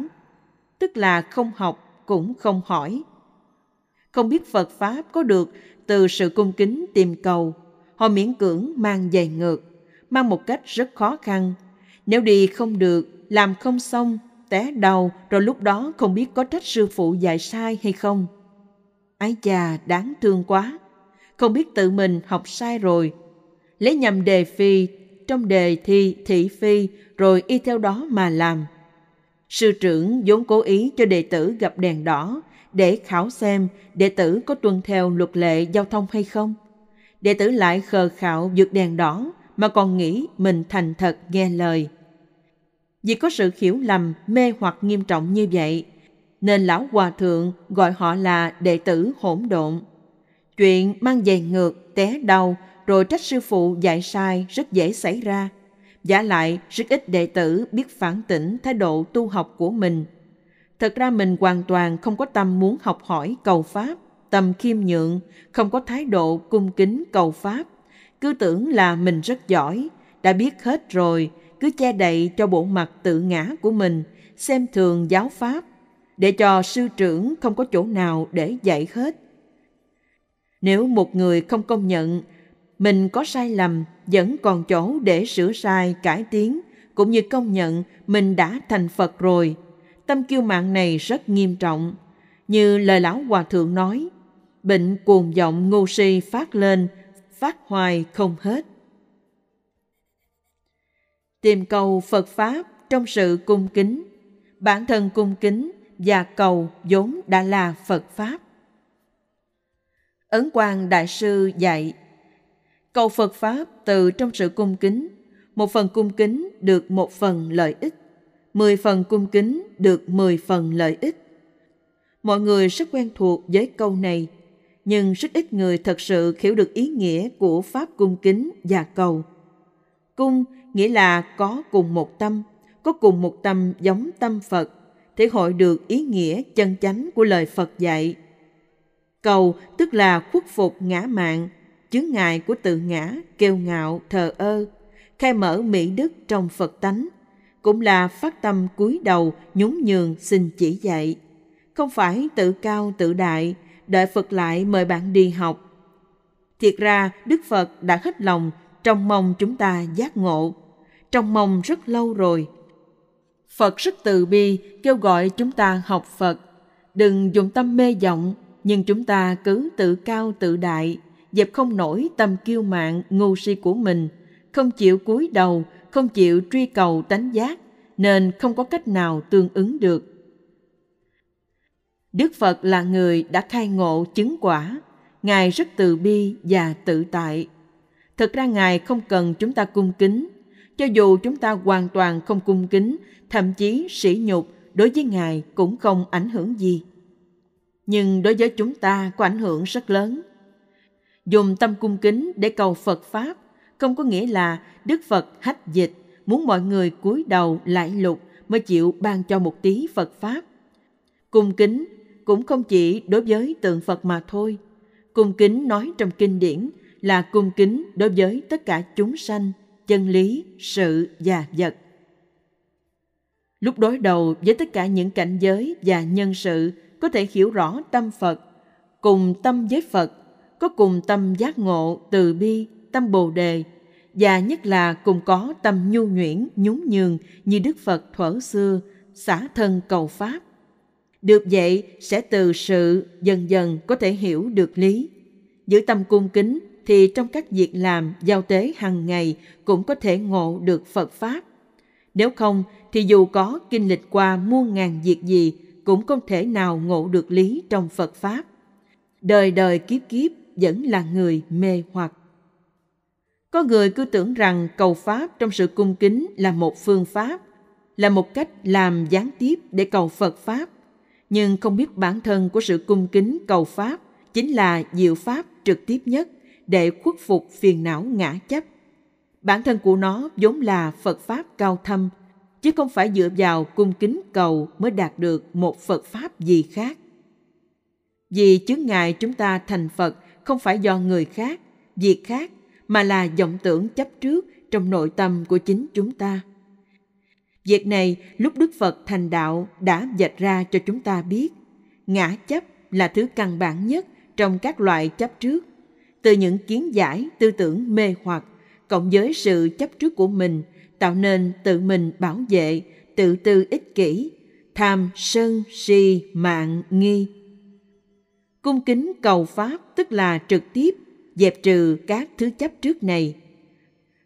Phàm không thể cung kính nhún nhường mà cầu Pháp, tất nhiên vẫn còn các thứ ngã chấp, kiêu mạn, tự đại, tự mình biện hộ như mây đen che lấp. Các thứ chướng ngại này không cản trở người khác mà làm chướng ngại không cho Phật quan của mình hiển hiện ra. Tổ ấn quan dạy, có mấy phần cung kính thì sẽ được bấy nhiêu phần lợi ích, không có nghĩa là dùng tâm cung kính để cầu đến một thời gian rất lâu sau đó mới được lợi ích. Mà ngay lúc cung kính liền có thể xả bỏ đám mây đen của ngã chấp. Nhất định ngay lúc đó Phật quang hiện ra. Có thể xả bỏ hết 10 phần ngạo mạn ngã chấp. Tự nhiên ngay lúc đó liền hiện ra được 10 phần Phật quang. Đây là Phật quang sẵn có trong tự tánh, không phải hướng ra bên ngoài để tìm cầu. Tìm cầu trong sự cung kính đương nhiên phải cầu năng lực mà mình có thể khuất phục ngã mạng và ngu si trong tự tâm. Tự mình có thể phát ra phần tâm lực này mới biểu hiện được cung kính và cầu pháp. Có câu rằng, chí thành ở trong, hình tướng ở bên ngoài. Bồ Tát giới dạy chúng ta, đối với những gì trong Phật Pháp mà mình không hiểu, chúng ta phải dùng chánh quán, chánh hướng, thừa nhận mình không đủ trí huệ, không đủ hiểu biết, dùng thái độ chính xác tin tưởng như lai, cung kính cầu Pháp, học hỏi, không tinh tấn học tập cũng trái ngược với tinh thần của giới luật. Sai một ly, trật đi ngàn dặm. Hình như niệm Phật rất dễ, nhưng nếu thiếu tâm cung kính thì làn sóng của tâm niệm phát ra có rất nhiều sai số, không thể bắt được đài của Đức Phật. Cũng giống như bắn tên không khó ở chỗ dương cung mà khó ở chỗ bắn trúng đích.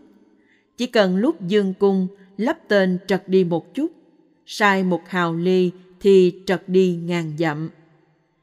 Đi vào cửa Phật, chưa từng cung kính cầu Pháp, uổng phí mất cả đời này. Giống như phía trên có nói, lúc sư phụ kêu mang giày ngược, rõ ràng mình không hiểu đạo lý, nhưng cứ tưởng mình biết. Cứ cho mình đúng, cứ mang ngược đi bừa, hoàn toàn không biết phải nên cung kính xin sư phụ dạy rõ đạo lý. Như vậy có tâm cung kính Pháp, tâm cầu Pháp gì đâu. Nếu ngay cả một chút tâm cung kính cầu Pháp cũng không có, đương nhiên rất khó được lợi ích. Nếu trong cửa Phật hào phí hết đời này, chưa từng phát tâm cung kính cầu Pháp, chưa từng đạt được một phần lợi ích nào hết, như thế không phải quá uổng sao? Vì vậy, Lão Hòa Thượng mới dùng hai chữ hỗn độn để hình dung những người như vậy. Kẻ mạc học như tôi tự kiểm điểm, quả thật mình có quá nhiều hỗn độn, hao tốn quá nhiều thời gian, giá lại tự mình không biết là mình hỗn độn. Nguyện lấy đề thi cũ này gợi lại tánh giác của mình, không để đời đời kiếp kiếp chôn vùi trong mớ hỗn độn, trái nghịch giác, xuôi theo trần lao. B lớn, còn một loại đệ tử còn hỗn độn hơn. Còn một loại đệ tử khác, Lão Hòa Thượng hình dung là còn hỗn độn hơn. Lúc sư phụ ra đề thi này, họ cũng không biết là đang bị khảo nghiệm, nên cho rằng sư phụ quá vô lý, trình độ quá kém. Từ bên ngoài có lẽ người này không dám biểu lộ thái độ gì cả, nhưng trong tâm lại nghĩ, Ôi chào, loại sư phụ này cả việc không nên mang giày ngược cũng không biết, còn kêu tôi mang giày ngược. Làm sao làm sư phụ được, còn kém hơn tôi nữa. Hàng sư phụ như vậy không có cũng chẳng sao. Hạng học sinh giỏi như tôi lẽ nào đi nghe hạng sư phụ như vậy? Từ nhỏ tôi đã biết mang giày, còn mang giỏi hơn ông nữa, không cần ông dạy. Loại đệ tử này không những không biết đây là khảo nghiệm, mà còn tự biểu hiện ra tâm kiêu mạn của mình, đem nộp bài. Từ xưa tới bây giờ, tôi rất giỏi kinh mạng, không biết nhún nhường, không những cứng đầu khó dạy, cũng không biết bề ngoài của mình không chống đối. Hình như sẽ có lễ phép, nhưng bên trong lại kiêu ngạo, thờ ơ, phách lối. Nộp bài này sẽ được bao nhiêu điểm trong tuyển Phật trường? Nộp bài này, môn giới định huệ được bao nhiêu điểm? Chuẩn bị giảng sanh về mạng quốc. Kinh Vô Lượng Thọ nói, nhân địa tu hành của Đức Phật A-di-đà là tiên ý thừa vấn tức dùng thái độ khiêm nhường để học hỏi. Khi giao tiếp với người và làm việc đều khiêm nhường cúi đầu để học hỏi. Miệng chúng ta niệm di đà, nhưng hành vi của chúng ta lại trái ngược với đạo lý này. Cây cổ là bằng bê tông cốt sắt, làm sao bắt chước Đức Phật tiên ý thừa vấn. Có lúc sư phụ cúi đầu hỏi đệ tử, đệ tử muốn trả lời hay không? Thậm chí đệ tử nhìn láo nhìn lia không biết nên trả lời hay không. Nộp bài này trong tuyển Phật trường sẽ được bao nhiêu điểm? Tu nhân này làm sao thành quả Phật được? Có nhân địa và cách dụng tâm kiêu mạng này, cho dù rất nỗ lực niệm Phật và tu các điều phước, thì cũng chỉ có thể đến cõi nước Atula để làm vua hay công chúa, hoặc giảng sanh về giải mạng quốc mà thôi. Trong kinh nói, có rất nhiều người vốn muốn sanh về cõi cực lạc, nhưng đều sanh về giải mạng quốc, không thể sanh đến Tây Phương, nhân nào quả nấy. Muốn giảng sanh Tây Phương, Phật quốc thanh tịnh, nhất định phải có nhân quả phù hợp lẫn nhau. Tại sao phải khảo nghiệm đề thi mang giày ngược này? Có người nghe đến đây thật là không hiểu. Ngoan ngoãn nghe lời, mang giày ngược cũng không được, trách sư phụ giải sai tôi làm theo ý tôi tức kiêu ngạo cũng không được vậy thì phải làm sao có lẽ có người sẽ than thở trách sư phụ kỳ cục không dạy chánh pháp lại dạy màn dạy ngược Làm bài thi mang dạy ngược này để làm gì? một Huấn luyện vô lượng giác hai Huấn luyện dùng tánh giác để đối phó với nghịch cảnh, khéo dùng giới định huệ.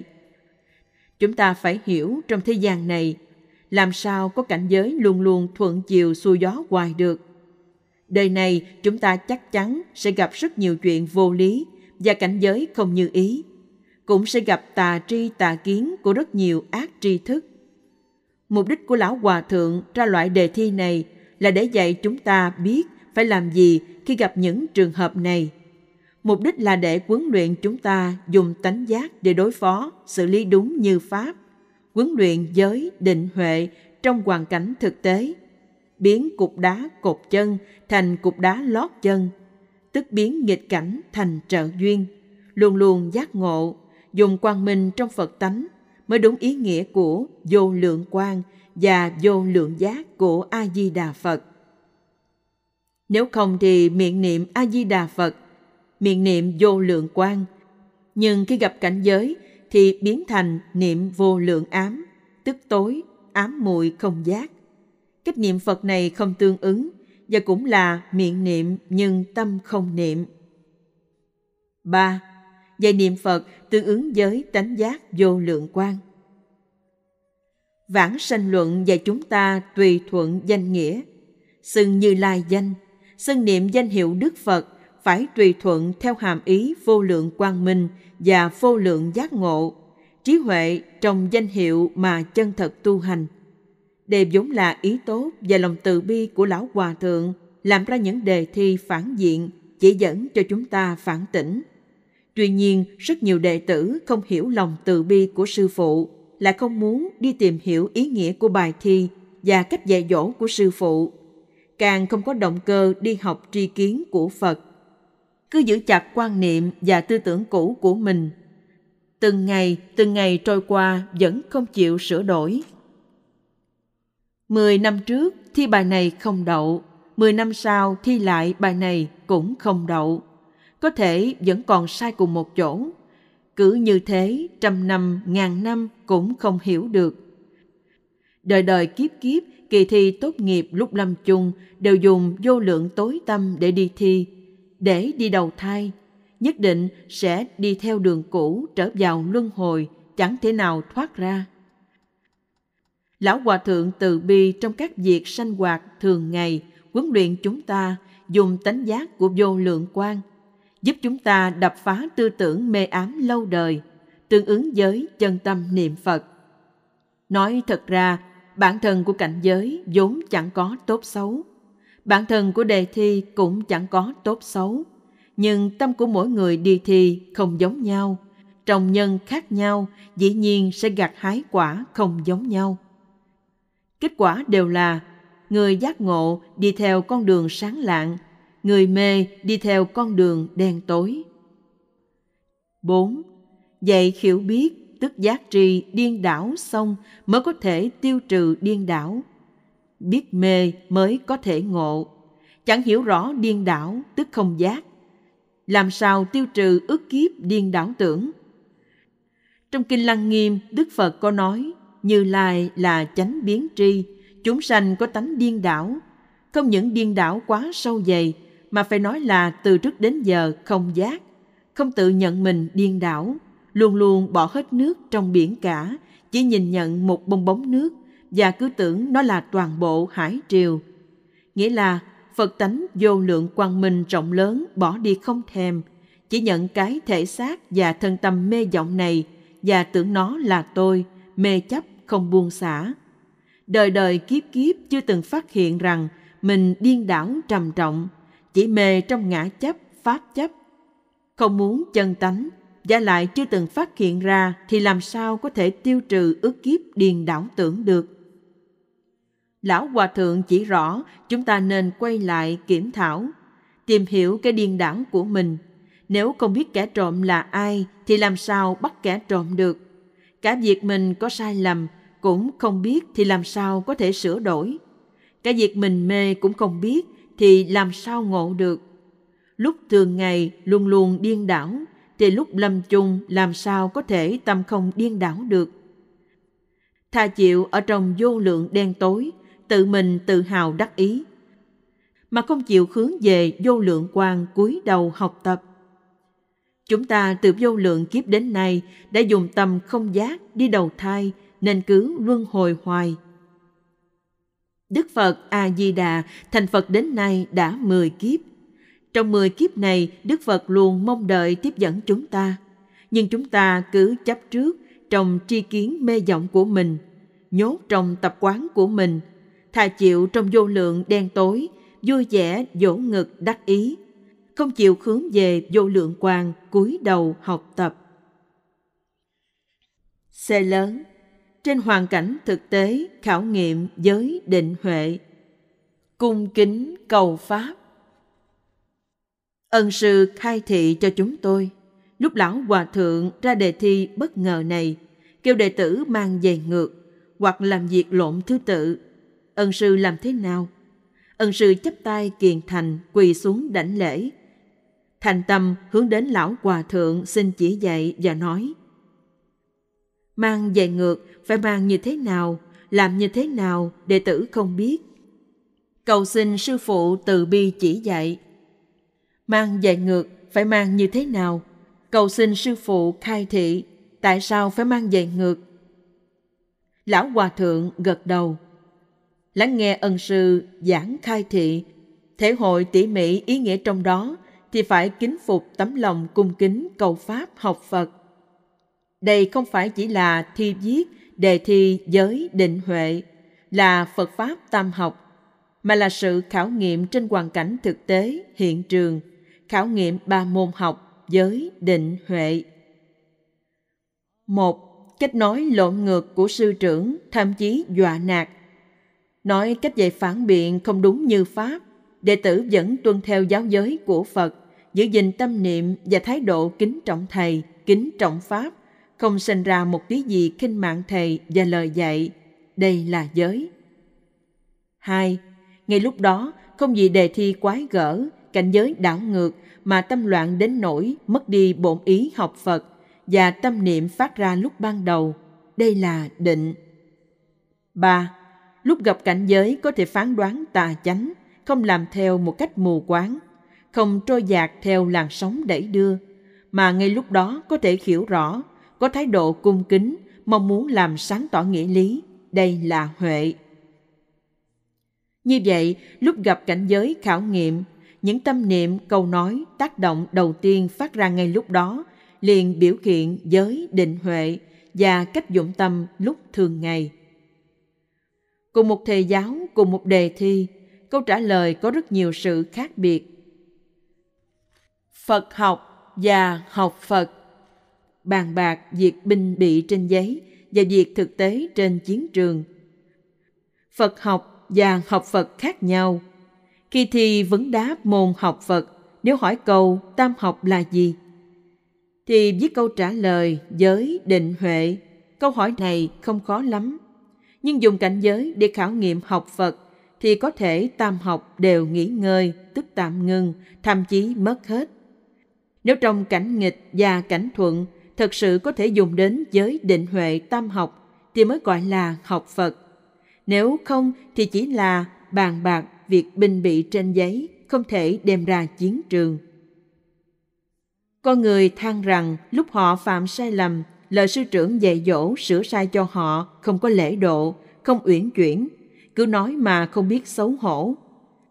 Cho dù tôi thường làm sai, sai thì cũng đã sai rồi, sư phụ cũng phải từ tốn dạy tôi làm cách nào để sửa đổi trở lại một cách đàng hoàng chứ. Câu này làm kẻ mạc học như tôi vô cùng kinh ngạc.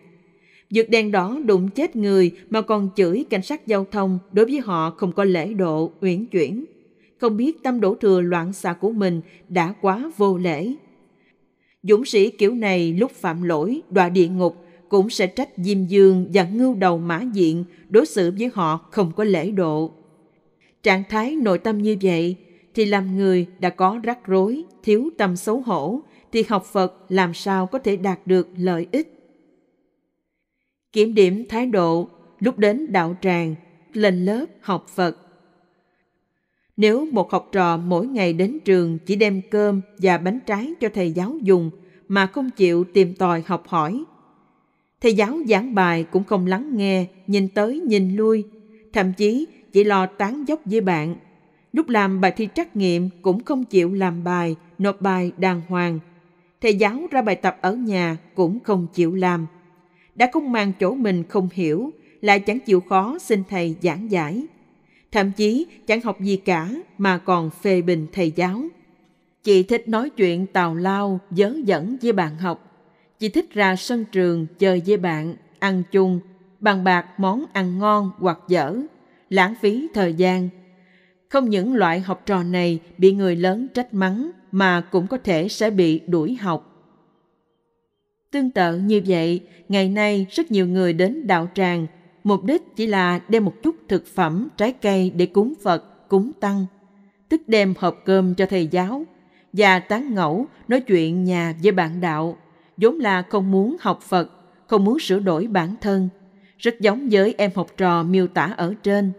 Nhưng kỳ lạ ở chỗ, nếu người lớn thấy con em của mình vào trường học như vậy, thì biết con em mình sai quấy, có thể sẽ trách mắng, trừng phạt cũng không chừng nhưng người lớn dùng thái độ như thế để đến đạo tràng, lên lớp học tập lại rất khó phát hiện ra lỗi lầm của mình, rất khó sửa đổi trở lại. Lúc bình thường trách mắng con em có thành tích kém, cũng ít khi quay đầu trở lại kiểm điểm bản thân, thành tích biểu của mình. Đây là một điều rất đáng tiếc. Nếu đem Phật Pháp trăm ngàn muôn kiếp khó gặp luống qua như vậy, rốt cuộc thì ai phải chịu trách nhiệm cho sự mất mát này? thân này không độ ngay trong đời này thì đợi đến bao giờ mới độ được phật pháp không có mạt pháp do người làm ra mạt pháp lão hòa thượng nói phật pháp không có mạt pháp do con người làm ra mạt pháp. Nghĩa là vì người không biết kính phật, kính trọng pháp, luôn luôn để phật pháp ở phía sau chót của mọi việc trong đời sống, đặt phía sau của cải tiền tài sắc đẹp, tiếng tâm, món ăn ngon, ngủ nghỉ, càng để phía sau chó của món tráng miệng, của thù tạc xã giao. Người luôn để sự quan trọng của phật học phía sau chót là người đang ở trong đời mạt pháp nếu là người kính trọng phật pháp thì vĩnh viễn ở trong thời chánh pháp còn người không mang đến phật pháp thậm chí chống đối phật pháp thì chính là người ở đời Phật Pháp diệt rồi. Sau cùng, xin mượn vài câu nói trong Hoàng Nhất Đại Sư Truyện để cúng dường đại chúng và khuyến khích lẫn nhau. Thân người khó được, đó là nhân duyên hiếm hoi từ dạng cổ. Phật Pháp khó nghe, đó là cơ hội khó gặp từ lũy kiếp. Bỏ lỡ qua rồi không ai có thể gánh giác hết lỗi lầm này. Bản chuyển ngữ này chắc chắn vẫn còn nhiều chỗ sai sót. Xin quý vị độc giả quan hỷ sửa sai dùm. Diệu Thanh kính ghi ngày 15 tháng 6 năm 2001. Chú thích Ba la mật có hai nghĩa. Một chữ này dùng ở đây có nghĩa là trái mít.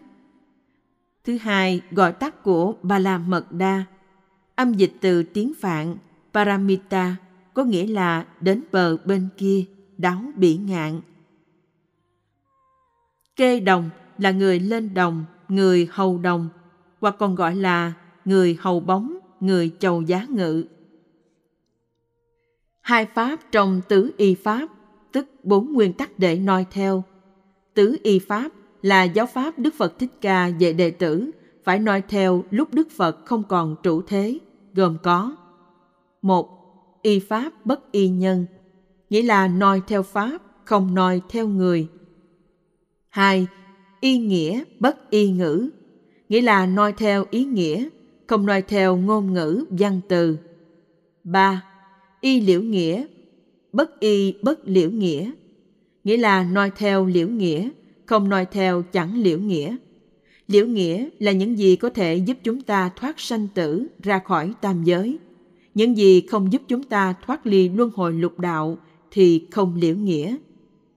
4. y trí bất y thức, nghĩa là noi theo trí huệ lý trí, không noi theo cảm tình.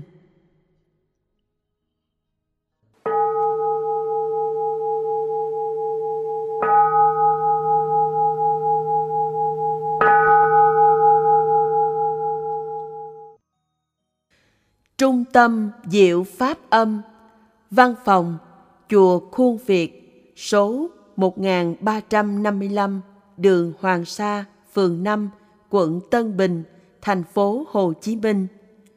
Chùa Diệu Pháp Số 72 Xuyệt 14 Phú Mỹ xã Phú Hòa Đông, huyện Củ Chi, thành phố Hồ Chí Minh. Điện thoại 028 362 08438 Website diệu pháp âm.net Kênh youtube youtube.com suyệt Diệu Pháp Âm.